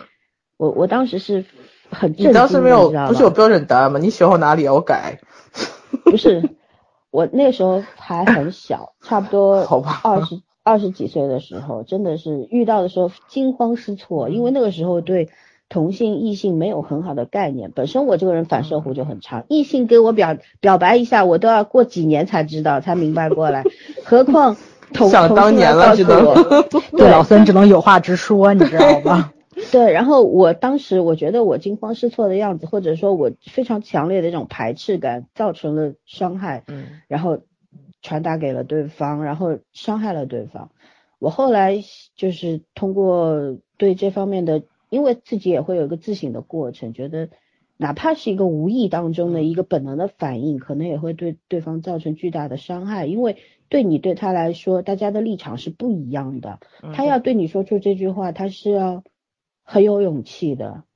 这种表白要就像一个男人对女人或者一个女人对男人这样的表白，相比之下要更加的需要勇气。嗯嗯，他告诉你，他可能只是想告诉你，我我我喜欢你，恰巧你是个女的，就是这样。我喜欢女人，我没有错，可是嗯只是因为我的一个反应，可能就造成了一种伤害，但是我不是故意的，所以我会自我检讨，我我会去想，我为什么当时会这样，所以我要去了解同性恋这样的一个群体到底是一个什么样的存在，去了解他们的历史，然后去了解这个世界上有多少人，这个族群有多少人，然后他们在争取什么，然后慢慢慢慢的有一个思想上的改变嘛。我曾经很多人说说那个有朋友问我说你你对这同性恋族群怎么看？我说我我呃我不赞成我也不反对，只要不找我就行。其实这句话我后来觉得也不太我说出这句话是很惭愧的，因为其实这种态度也是不正确的，因为你口口声声说的你要公平的对待他们，这句话公平吗？你只要不找我就行，不是这样的。对，所以说。我们以前谈库尔们的时候也也讲过，说我们三个可能对同性恋这个族群并不存在同情或者怎么样，因为你没有什么资格去同情他们，只是人家天生取向不你和你不同而已，而是要去尊重，去学习尊重他们，对吧？尊重每个人他的本能，他的爱情，他爱人的方式，应该是这样的。对，嗯。好吧，我们继续下一个话题吧。你们这方面还有什么要补充吗？没有，我觉得你说挺好的。嗯，你们也太懒了吧？你说说真话都不允许。行，那我们聊下一个议题，关于孤独。因为我们在影片当中看到雪莉每天晚上要喝一杯酒，呃，喝一瓶酒，其实是。对。然后。我一直想说酒量挺好的。对，第二天还能醒过来，还能弹钢琴，也是不容易。然后他的同事两个德国人会去泡妞嘛，对吧？然后嗯，会去跟怎样，就是会去追求那种那种刺激。可是雪里他会一个人孤独的坐在阳台上，然后看着远方，看着星空，看着那些热闹的人，然后一个人在那边。呃，我当时其实这个镜头转到这里的时候，我我也是感触良多。但是你们俩先说吧。关于这方面，以及我们可以对比一下喜欢热闹的人，包比如那个意大利家庭，对吧？一一十几二十个人在一起，非常的热闹。对，嗯，怎么看待？我的感触倒不是说孤独跟这个热闹，我是觉着就是因为他被迫选择了一个他不喜欢的生活的那种交际的方式，就是其实你说啊，就是像就像我这种。就是也可以热闹，也可以也可以自己 待着的这种人，你知道吧？如果说我合群了是吧？哎，对，就是大家一叫我出去玩，我也能自己玩。但是你说让我自己哎倒个小酒，那个酒店一坐，我也能做，我觉得也也挺好的。但是那是因为你你生活在新中国呀。对对，就是这个。但是他的这个是你还是个异性恋，嗯，我是个无性恋。你是个纸性恋，嗯嗯，他是比较比较惨在这儿的，就是他不是不想去交际，不然他也不可能说找个酒馆去喝酒，对吧？然后还被人打了一顿，然后弄得 Tony 去救他，所以所以他那个他的那个感觉就是说自由嘛，就完全不自由，就是自由其实不是说你想干什么干什么，是你不想干什么你可以不干什么，但是他这个是完全做不到的，他再不想他得一个人待着。他再不想，他得一个人去那种去那种酒店住着，包括就是他也融入不了，就是当地的黑人群体，包括他喝个小酒，他在那个就是那个汽车酒酒店门口一坐，然后那个黑人玩的他们一些比较主流的游戏，缺个人，不跟类似咱咱打麻将一样，三缺一你，你过来跟我们趁个手，他可能好，他好像还真不是不想加入，是他不会，对对吧？是他不会，我也不知道他们要玩什么游戏，但是看那种应该是。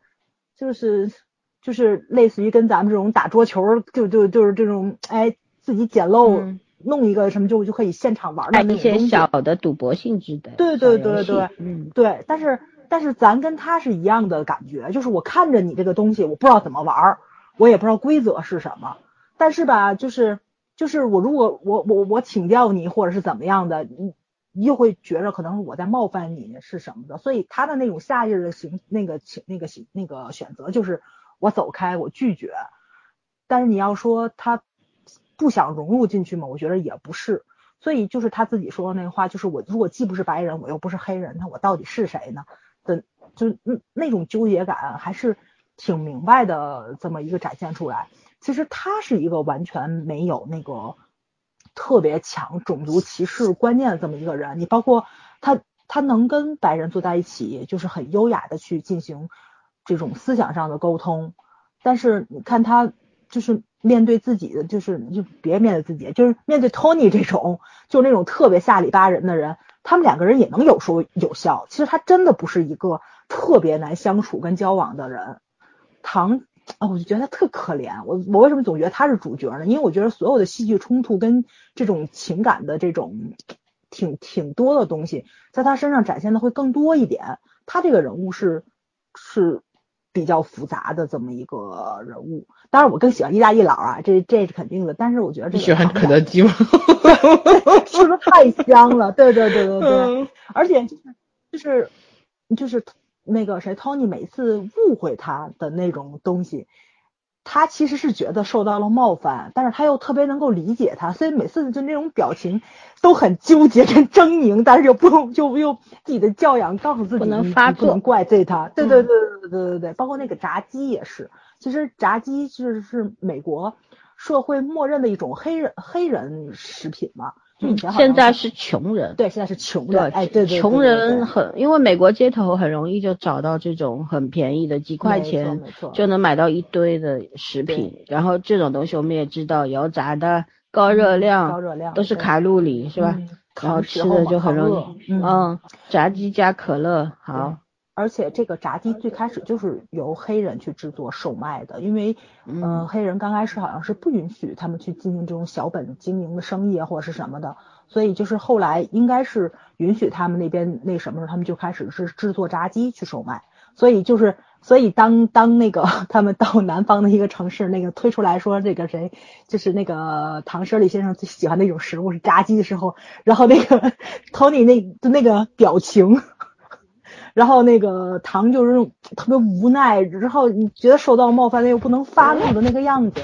他确实是因为他可能知道，就是别人又把他刻板印象了，但你又不能把这个当做羞辱去表达出来。不是那段戏，我倒提个问题了，嗯，就是那段戏明显是托尼告诉了那哎，我也觉得是，对对对吧对对？肯定是啊，嗯因为是呃不是你觉得，是因为台词里面就有说你的这个助手说的，你最喜欢的，嗯但其实是那个托尼自己要吃嘛，对吧？嗯他假借糖的名义嘛，但是别人就会就会刻板印象觉得黑人不就是喜欢炸鸡吗？嗯所以说，哪怕你你是一个高贵的黑人，你是一个这个全美国甚至举世闻名的音乐家又怎样？也是个符号化的，嗯对，但那一段我觉得就是托尼的这个这个对对那家主人的这个提示啊，挺有意思的。就是他到底是故意的吗？他的故意是出于什么呢？出于对黑人的这种刻板印象呢，还是出于他真真的只是想吃炸鸡，没吃够，还是就随口说了个谎呢其实就是那个什么。其实我觉得都有，其实嗯，我觉得对都有，对。甚至他在在他观念里面，这不是个什么事儿。对说白了就是他是个习惯。就他嗯自己的那个话，确实是他说的是，因为他如如果别人对吧？如果别人看到了披萨，就想到了我们意意大利人，我不会觉得这是侮辱，确实是，对。对，而且嗯他本身就是一个比较爱占小便宜的便宜对吧？对比方说捡到那块幸运石头，在嗯地上的就就不是卖的，嗯，但是他没想过那石头是从盒子里掉下来。其实他知知道道是从盒子里掉下来但是没有，从盒子里拿。对，那我就不是偷，我只是捡嗯，对吧嗯？在地上的就大家都可以捡，哪怕地上掉的是钻石也是一样的，对对，是这个意思。这就是咱们中华民族说的瓜田李下嘛。真正有教养的人会规避这种，对吧？避免瓜田李下。对，有这样的人是捡到一分钱要交给检察叔叔嘛，然 然后回去写对对对他是因为你有钱 嗯对，但是嗯开玩笑了啊。但我就觉得说，呃，其实我的理解是，托尼只是想吃炸鸡而已，包括他也是有刻板印象，他觉得反正既然你已经喜欢了，你从来不吃，但是这一次我让你吃，你吃的挺香的嘛，吃了好几块，那我们就继续来享受一下好了。嗯就他也没有想到那么多，说哎，这个对方会不会认为就你你就是个黑人，你就爱吃炸鸡，他没想那么多。但是当那盘鸡端出来的时候，他可能意识到了，所以说当当时那个表情是有一些意味深长的东西在里面的。嗯嗯嗯，对，这种小细节其实做的很精，还挺啊对对精巧的。对没错，这就是前三分之二我喜欢的地方，因为它有很多的环环相扣嘛。嗯，是它是个笑点，因为当时这个镜头出来的时候，全场都在笑。嗯哼，可是笑完之后，大家都会去想为什么，对吧？嗯嗯，对，早上你继续吧。啊，我说完了了，对我说完了。说完了吗？嗯好，来接下来，嗯，呃，其实我觉得他其实是有一点点自我隔离，就唐，因为没有办法，他那个他的这种就就是知识背景和他的这个生活圈子和大部分的美国黑人是不在一个世界里面的，就他本身是没有办法跟他们沟通和交流的。但是呢，哥哥都不行。对，但是同时也有一个问题，白人主流社会也是不接受他的。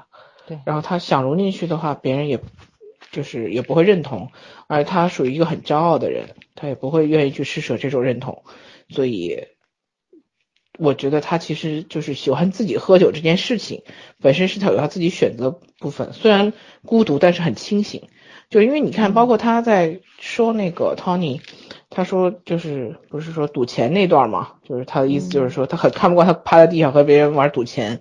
他说他说过一句话，他说那个他他们是生来命就如此，但你不一样，就是意思就是说你应该珍惜你这个白人的身份啊。所以当然他其实我觉得这句话对他来说也是一种羡慕嫉妒恨吧，因为不管他有多优秀，嗯他这个黑人的标签是摆脱不掉的。他是白色，对他摆脱不了他自己身上的这个标签，就是注定是在有色人种里面，他也是比别人低一层、低一层、呃低一等级的。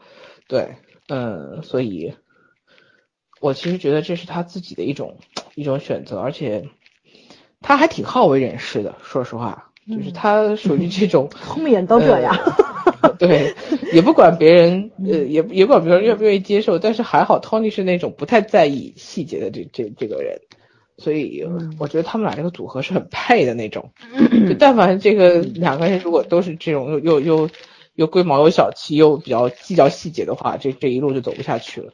嗯，嗯而且我觉得最可笑，最最开始是他住在那个什么，他他那个叫什么来着？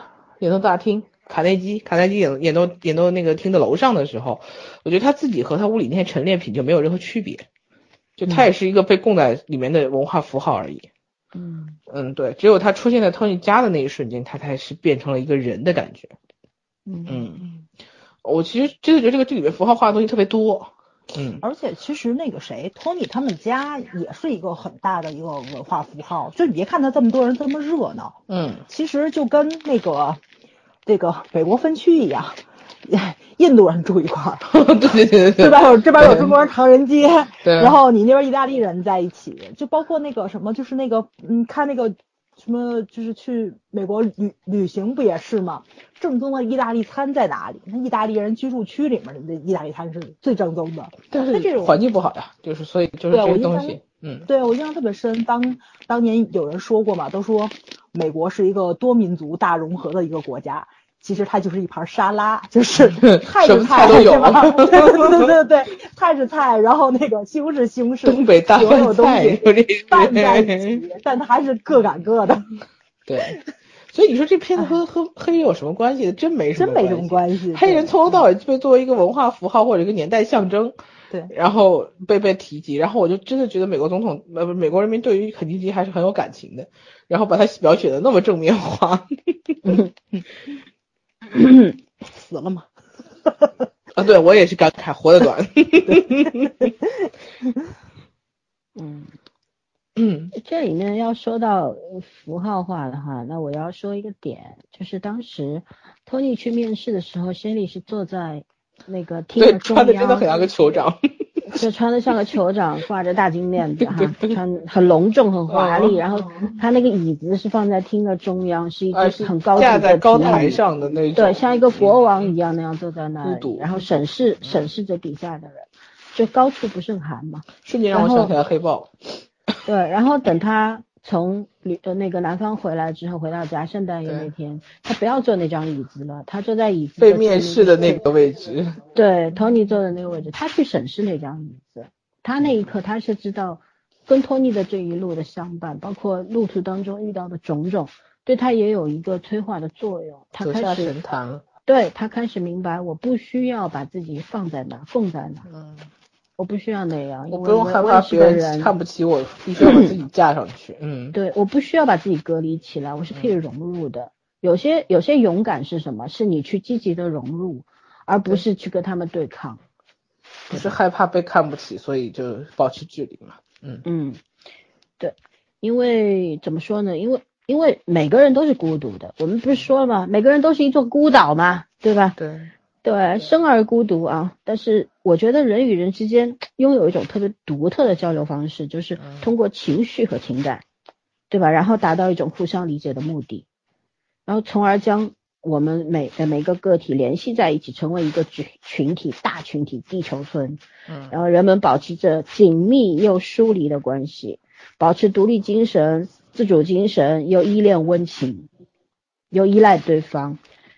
然后人就是这样矛盾的一个东西。然后暂时的那种那种融洽是自有其意义的，但是它不会持续太久，更不可能永远嗯温情下去。然后在断断续续的这种情感的联系当中啊，人们经历了什么？经历了迷茫啊、失落呀、颓丧啊，然后要求被理解啊、被包容啊，但是得到了之后又不懂得珍惜。人说白了就一个字作，对吧？然后对，正因为人是生而孤独的，甚至有的时候去追求那种孤独感，去享受那种孤独感，对，是。但是人真正需要的是什么？在你孤独够了的时候，你需要朋友，你需要友情、亲情和爱情，你需要那些情感的联系，嗯，也需要去维持他们、经营他们。因为正是因为人和人之间的这种联系，你才会觉得我不是那么孤独的，我在一个集体当中，在一个群体当中，对吧？嗯，其实你像唐的这种变化，他为什么从那张那张椅子他不要坐了？然后拿了一瓶酒去拜访托尼，这个参与他们的圣诞晚晚餐，就是因为他觉得我曾经的那种勇敢，就像他的同事对他的了解说，他不仅是个天才，他是一个勇者，对吧？有的时候你要改变什么，不不是仅仅拥有天才的能力，而是你要有勇气。我但是他可能当时没有明白，有一种勇气就叫做你去走进那些。你认为他们无法接受你的那些人群当中嗯，没错，因为有的时候那也是你的偏见，对吧？歧视和偏见是怎么造成的？是单方面造成的吗？我觉得不是，是互相造成的。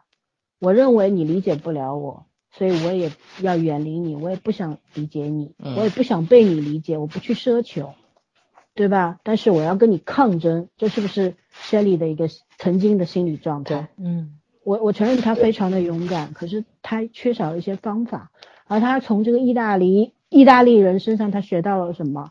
他学到了一种更加接地气儿的方式，就是你你可能会很粗鄙，你的行为是就会让让人觉得你个人很粗俗、很市井，这怎么样呢？对吧？有的时候可能人与人之间，你打开对方的心，你走进去，让对方走进来，就是要有一些你看不起的方式啊。有一些最最世俗的、通俗的方法才能够达到，而不是我跟你谈文学、谈音乐，我不不跟你谈那些，我们就谈心与心的交流就可以了，对吧？他学会了利用来正确的看待情感，然后怎么样去接受这个情感，我觉得这是他这个整个旅行当中得到的最有价值的东西了，嗯，是吧？嗯嗯，对。然后有的时候人享受孤独，可是他为什么要去那个那么多人的意大利家庭当中？是因为嗯那份热闹是他一直都贪恋贪恋的，可是他从来没有得到。贪恋红尘。对他贪恋，但是他也拒绝，所以他从来没有得到过。也也，但是呢，就是你要去得到那种热闹，并且那种热闹也可以包容你、接受你，也需要一定的缘分和契机嘛。曾经可能他看到很多的热闹，但是他走不进去的，因为那家人不是托尼，对吧？不是他的妻子，然后他的家人那样通情达理的人，所以，所以有的时候就是你也不能够急于去求得一些什么，而是要静静的去等待，然后在你等到那个结果之前，你就孤独着吧，去学学会去享受它就好了。嗯，做好准备，对吧？总会有机会的。啊，好吧，然后我们聊聊比较重点的部分，因为我们也看到啊，谢丽在这个托尼打了警察之后被关起来，因为第二天他他们有一个很重要的演出，然后他没有办法跟警察讲道理，警察不理他们，对吧？对用是任何办法都不行，然后他只能去要求 要求特权了。对，对，但是那些警察惧怕的，可真不是你这个黑人的身份或者你音乐家的身份，而是对那份权利，对吧？他来自最最高，最高权力，司 司法部的部长。对他们他们没有办法，他们惧怕的是权力，所以 Shelly 是非常痛恨权力，用利用权力来达到目的的。呃，我觉得这就叫尊严吧，就是我我不需要通过其他的手段和方法去获得尊严，我只要守住我的自尊心，对吧？我我要努力去做到的是一切的事情是通过我自己，嗯。然后我我知道我应该拒绝什么，我应该接受什么，我应该忍受什么，哦，这是这他他明确这是一个过程，然后这这个过程需要自己付出非常非常多，然后他去做了，我觉得这这才叫做自尊心嘛，对吧？自尊心不是别人给你的，而是你自己拥有的，你自己创建的，然后你保护好的，然后让别人去感受到的，这才叫自尊心，是吧？对，嗯，咋儿呢？所以他一直在说唐嗯。怎么就是有一些行为，嗯。你，可以控制自己，干嘛一定要冲动的？嗯，是，对对，嗯对，包括他在看到那套西服的时候，他他走进去，他其实呃他一直不换衣服，嗯。对，一直不换西装，可能是因为他没有准备更多的西装，也有可能是他知道有些有些地方不让他进去，因为做那些定制西装可能不接受黑人的预定吧，所以他一直不要，但是他想，但是他生活在纽约可能还好。嗯，对，因为是北方嘛，还好。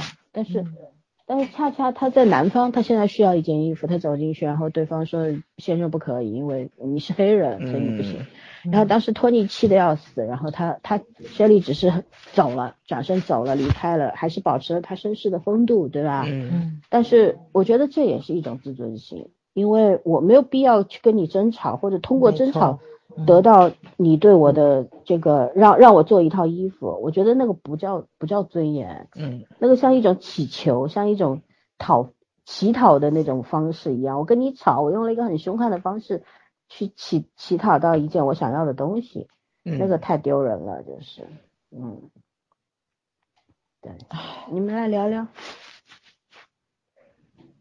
嗯，我说你们有什么要聊的吗？关于这方面？木有啊。嗯啊我觉得说的也都差不多。对啊，我因为内容差不多。对对对嗯，嗯，对，就没有没有新的点。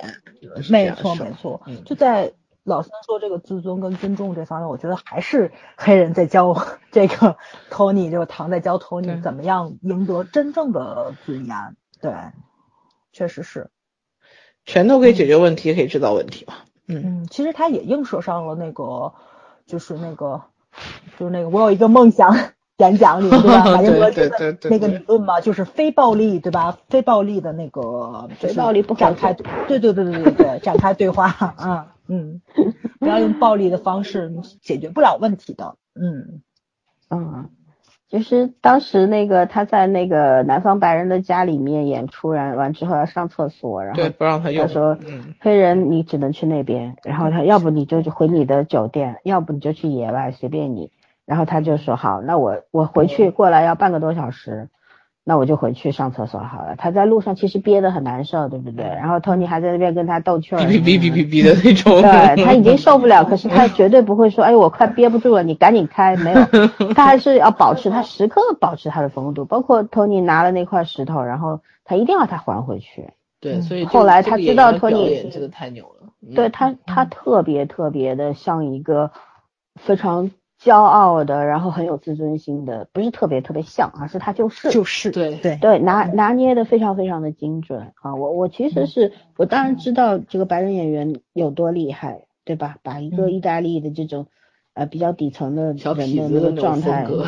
对小混混表现的特别像，特别好。可是我觉得，嗯、谢谢丽更能够打动我，他那种内敛的啊、那种那种范儿是非常到位的。嗯因为怎么说呢，我就觉得关于尊重这个东西啊，其实特别特别难以得到吧，因为人是惯于阿谀奉承的，就是有时候有时候你是无意当中，你可能就会拍了人家的马屁。嗯打个比方说，你现在现在有两个人站在你面前，一个是一个非常厉害的你认可的一个网络主播，然后另外一个是一个他是用一些比较下作的手段变成网红的这么一个主播，嗯你内心当中肯定会鄙视后者，对不对？嗯然后嗯，喜欢前者，但是在我们没有去深通深刻的了解这两个人，全面的了解这两个人的时候，你一定会先下判断的。其实这个东西叫尊重吗？我觉得这个就不叫尊重啊，这就是一种呃通过你自己的认知，然后产生的一种偏见。有的时候，当你了解的稍了解到后者，可能他是因为生活所迫，嗯或者他他就这点能力，他没有别的办法，用了一种你不耻的能力，达到了一个你达不到的状态的时候，你对他产生的仅仅是偏见吗？难道没有羡慕嫉妒恨吗？不是吗？嗯，对？所以谈尊重这个问题啊，很轻巧的“尊重”这两个字，可是我们要真正的知道它的含义的时候特别难。而什么叫做尊重对方呢？尊重他人呢？就是应该像 Shelly 这样子，就是无论你是什么样的人，你经历了什么，或者我现在遭遇到你的一些呃，你你带来的压力，或者说甚至于打骂或者怎么样的时候，我应该用什么样的方法捍卫我自己，而不是我应该用什么样的方法去报复你。对，我觉得没错这也是这是尊重的至高境界吧，嗯对吧？嗯，像谢丽她知道这个，她为什么要南下？她是要去做一件伟大的事情。她认为这个事情伟大吗？她不认为这个事情伟大，但是在旁人看来，在托尼看来，他很伟大，包括他的同事三三重奏的另外两位，嗯大家都觉得这事情很伟大。嗯对吧？对因为他可能只是一做了一个无用功，但是他去做了。就像我们讲《流浪地球》的时候讲的，啊，饱和式救援嗯，这些东西是不是一定有意义？未必，但是他必须要做，对，对，对吧？嗯嗯，就是我们说的，说现实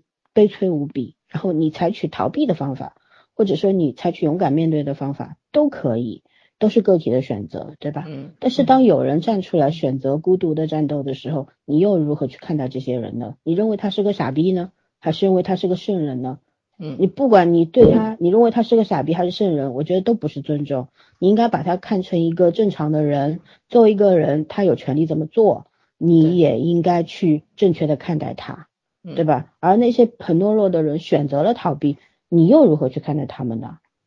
你你应该尊重他们的选择，这是应该学会的第一步，而不是说哦，你居然逃避，我看不起你，你没有资格看不起他，因为嗯当你面对这个状况的时候，也许你还不如他，嗯对吧？嗯。所以说，我我觉得生而为人最重要的是学会自尊和尊重。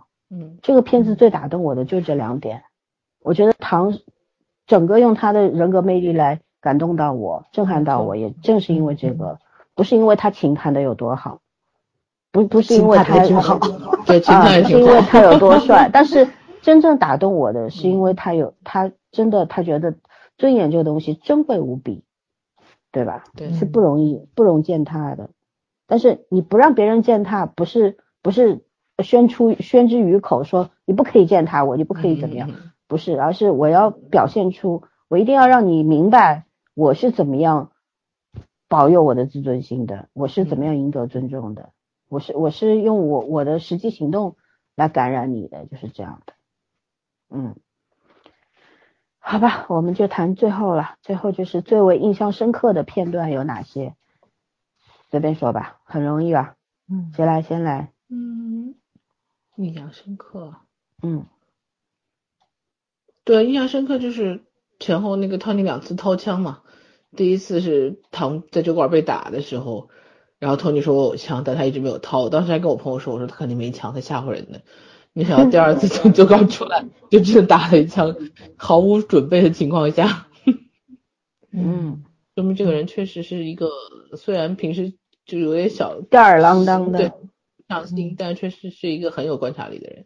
嗯，人精嘛，对啊，他有他的生存之道，知道的呀。对，嗯，哦全篇都没有，都都还情绪挺正常的，就到最后一点，然后 Shirley 去他家，然后他太太拥唐 Tony 太太拥抱他的时候说谢谢你替我替他写的那些信，然后我当时就有点想要也也蛮感动的感觉，因为我觉得真的这个剧这个片子里唯一一个真的不存在任何歧视和偏见的人是他太太，嗯。嗯，其实我觉得有有时候唐其实有的，他他是因为过度自我保护，那个是本能没有办法。我觉得他有时候也是有一点敏感在里面的，但是他太太真的是没有任何当事人嘛，嗯，，对，但他太太是真的就作为一个完全就是平衡的一个符号存在，没有任何的偏见和歧视。完美嗯简直是这个。对对对，嗯女神像，嗯，对，嗯，还有吗？没有吗？很多啊。但是你要一点一点说，我就说这个片子没有什么长板，也没有什么短板。那早上呢？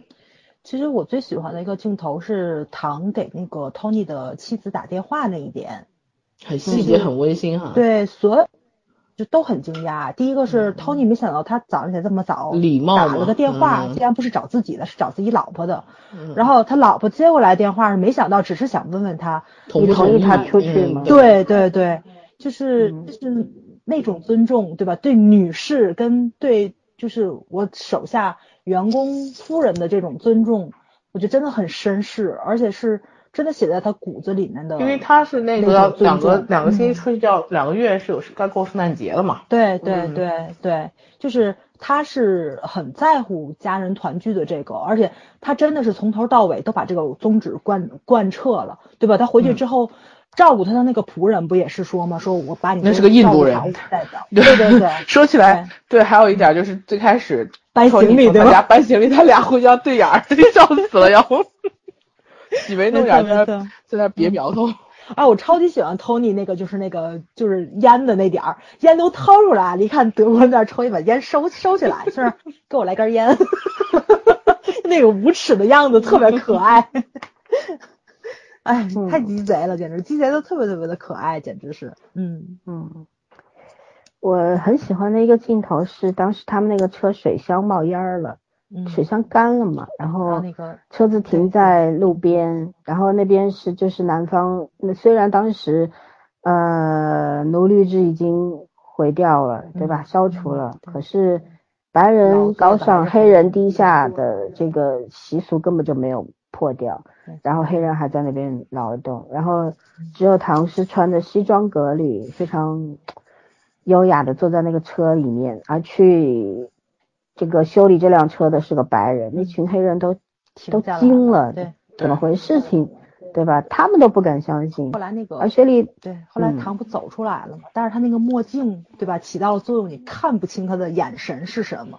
哦，但是那个、嗯就镜头非常有张力，那个。因为那一段嗯是无声的、嗯 t o n y 和是一个话痨，对吧？只有那一段他没有说话，然后那一段无声表达，呃，很短，但是我我我们可以从里边解读到特别特特别多的讯息你。就像薛莉，她会有一种无力感，我那么努力的去争取、去抗争、去战斗，可是你看我的，我的我的这个，我我们这个这个群体的人，他们还是在做最低下的工作，还是、嗯还是没有办法去改变他的命自己或者怎样。对，嗯但是我觉得他那是那一刻的责任感和使命感更加的壮大了吧，就是那种我我一定要战斗下去，因为还有那么多人需要平等，对吧？然后对，包括托尼，我觉得那那一刻他也会有感受到特别特别多的 东西，就是这一路上他走过来，对吧？从一开始他对黑人的那种歧视，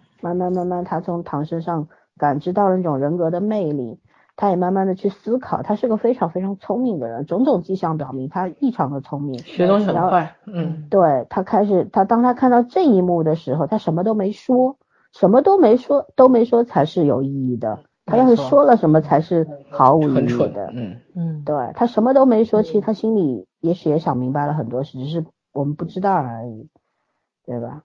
嗯包括他到后面在餐厅里面，侍应和经理说给你钱，然后你去说服他，让他这边在这边演，对吧？你跟着他一天能拿多少钱，我给你多少钱，怎么样？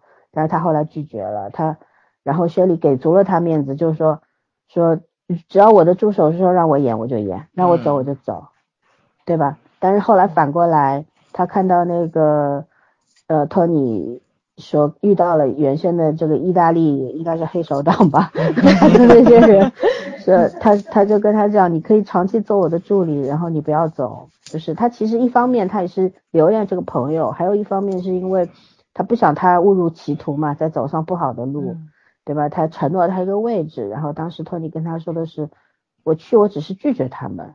我觉得那那一刻，雪莉脸上浮现的那个 笑容，一下就送，对那种感动，其实真的，我觉得演员的演技太细腻了，就是他在瞬间的微表情的变化是非常深刻的，就是那一瞬间你就能够解读到他他到底那个角色本人，对，嗯，你就会感觉到他的情绪的那种剧烈的变化，然后就是这两个演员真的天作之合吧，我觉得。嗯，太厉害了啊！没得最佳男主，有点遗憾。我觉得他完全有实力得两次了，好像最佳男配吧。最佳男配。我说我说那个白人白人，对，他说的是白人演员。嗯，他没得最佳男主，我觉得挺遗憾的。没提名吧？应该是。没有。这还真没没什么印象。对，其实他的演技也是出神入化的。对。但是这个男主很有趣，就是他演 Tony 的这个人，他其实是个诗人。嗯，他出了十一本诗集，我看他，嗯，很厉害。文艺唐的这位阿里啊，他之前凭《月光男孩》不是得过最佳男配对，嗯嗯，而且那个美剧咖呀，就是那个。四千四百，不知道你有有没有印象？四四零零，我看。对对对对对对，那个美剧超级好看，里面有他，就是穿越回来之后，第一句话就是啊，美国总统怎么是个黑人？他不是还演过《纸牌屋》吗？我记得。纸牌屋，对对对对对，好多美剧里都有他，戏很多。嗯嗯，很细腻的变化，而且很帅，我觉得他，尤其他笑起来是很好看的那种。嘴唇好性感啊，那个那叫有厚，但是唇形很漂亮。嗯。对。对，而且是个衣服架子，穿衣服很好。哦，对，身材很好，无可对无可挑剔，简直是。那可是黑人天生的优势，没有办法。嗯，比例好呀，嗯，完美。嗯，关键那个托尼这个这个角色必须得身材一般的，不能身材也很好。他他增重增重四十斤，为了这个角色，他已经六十岁了，这个演员。对。然后他对增重四十斤，要不然的话就啊。就没有没有那种油腻的这这种状态的那种状态，呃，他可是个文艺人，文艺中年啊。就是我就说他他出了十一本作品集了嘛，要写诗的，嗯，厉害。对。自从看了罗曼史之后，我对诗人充满了敬意。看看人家的演员，对，看看人家的演员都都什么情况？欧洲读诗的人还是很多的。你想想，冰岛的长椅上的二维码都是诗。咱这扫出来的是外卖，人家扫出来是吃，这受得了吗？你说吗？谁说咱俩扫出来现在都是都是理财？哦，这也是，都是骗人的好吗？我们这，对啊，扫一下，然后你扫了一个不知名的二维码，你的钱就没有了，被人家中木马了，等等等等啊！所以说这个，呃，生活环境和文化氛围啊，还还需要很多年才能赶得上，嗯，对吧？其实我们我们今天必须跟。听众们解释一下，其实我们一开始啊，我们早上非常认真、非常认真的写了一个提纲。其实我挺想讲这个提纲的，后来我们为什么选择讲轻松？今天讲的这些东西呢？其实这些东西也不轻松，也不轻松，但是它不敏感。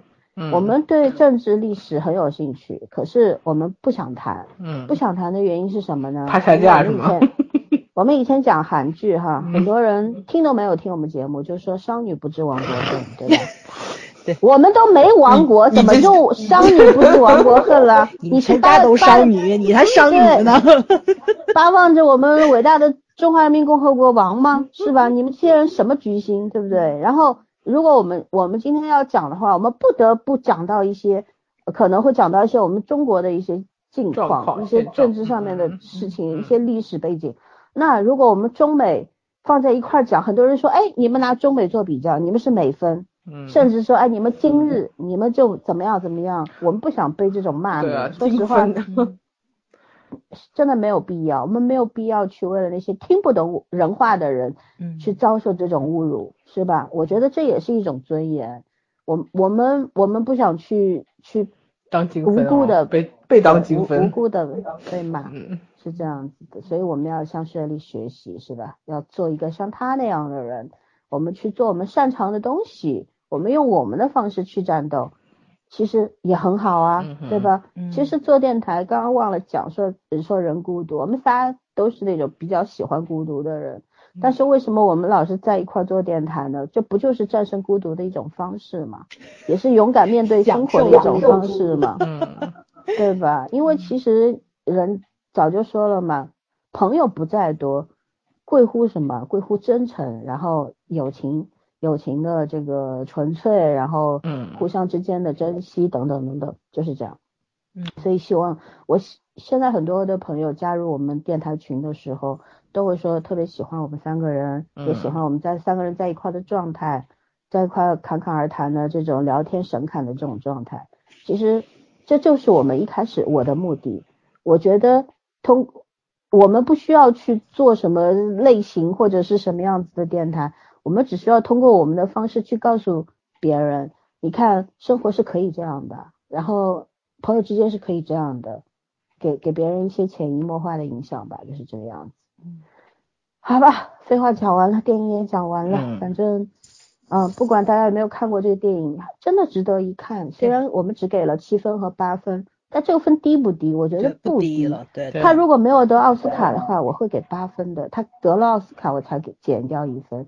至于为什么，大家听完这期节目就明白了。嗯哼，我我我我我多说两分钟啊，我争取四分钟之内把它解决掉。对怎么两分又变四分了？对啊，你这数学是谁教的？因为我看这已经是一分五十，那个一小时五十六分钟嘛，哎，已经五十七了。嗯，赶紧，就 是大家都在诟病这个奥斯卡的政治正确性嘛，就但是嗯。你要明白，它跟欧洲三大电影节是不一样的。欧洲三大电影节本身就是从电影电影那个就是技法呀，或者它的嗯。它的那种标新立异上这种拍摄手手法上的，或者说是增加电影人沟通的一种平台方式，它可能偏向于电影本身，但是奥斯卡从它那个就是说变得比较比较知名、权威性的建立，就是通过政治去建立的，所以他一直都有都有政治这方面的东西在，他就受这方面的裹挟。而且为什么说奥斯卡这么商业呢？就是因为它除了艺术方面的考量，它也要考量这个 政治正确性，然后商业营销，然后这个这个怎么说呢？那获利方式啊，什么乱七八糟的，它都在里面。奥斯卡一直都这样，从来没变过，我觉得以后也不会变。而且咱们申奥的片子，就是就是怎么说呢？就是那个《战狼二》，嗯，对，也没红海行动，嗯没错，没错，没错，也很正确啊。因为他这个本来 就是有正确，就是有那个政治怎么说呢？就是有政治方面的东西在里面，不止咱们国家送过去的有，每个国家都有。你们可以去看看最佳外外外语片怎么拿奖，《战狼二》绝对不会拿，为什么？历年美国拿的奖几乎都是啊，外国人民很痛苦才能拿奖。所以，所以这个，哎，你这个东西你没有办法去说明，就包括为什么咱们还要去申奥这个事情，也是因为你即使三欧洲三大电影节你拿了奖，演员还是没有人知道。我就现在问问，就是就是就今年嘛，对吧？有一部片子，咱们柏林双料影后影帝拿到手了，上次拿奖那人叫什么名字？大家还有印象吗？没人记得了。没人记得了。咱们国家一共有多少位男演员、女演员拿过影帝跟影后呢？分别拿的是什么呢？没有人记得了。但是大家都记得李安拿了奥斯卡。嗯，你就是这么讽刺，因为它就是一个艺术偏向性的影片。你包括波兰，我让大家想想波兰有有什么电影，大家没有什么印象。但是波兰的艺术电影在欧洲是超级超级有名的，嗯，但是没有人看啊。奥斯卡它就是一个商业指向标，就是你只要拿了奖，演员的身价就会涨。导演的身价就会涨，然后导演以后再拍的片子就有人往上投资。说为什么要申奥？就在这儿，它商业价值是很高的。所以我是非常希望咱们大陆的导演或者演员，哎，能拿个奖或者影片能拿个最佳影片过来，因为你商业价值是被认可的了，因为它就是一个商业机构，没有办法。嗯，那我我废话说完了，对，没到三分钟啊，到了，还有八年，还有八年，还八年就到了，赶紧卡住。对，达儿的意思大家都听懂了哈，因为有有些东西它之所以会让你印象深刻，是因为它比较出名，对，但并不因为它最有价值，对，记住这个就可以了。就像很多的网红，你记得住这个网红的脸，记住他名字，记记得住他说过什么，可是你你记得住梁文道、陈丹青说过什么吗？你甚至都不记得鲁迅说过什么，对，还背过呢。对。好吧，言尽于此啊，关于绿皮书说完了，然后就这样吧，晚安，晚安，拜拜。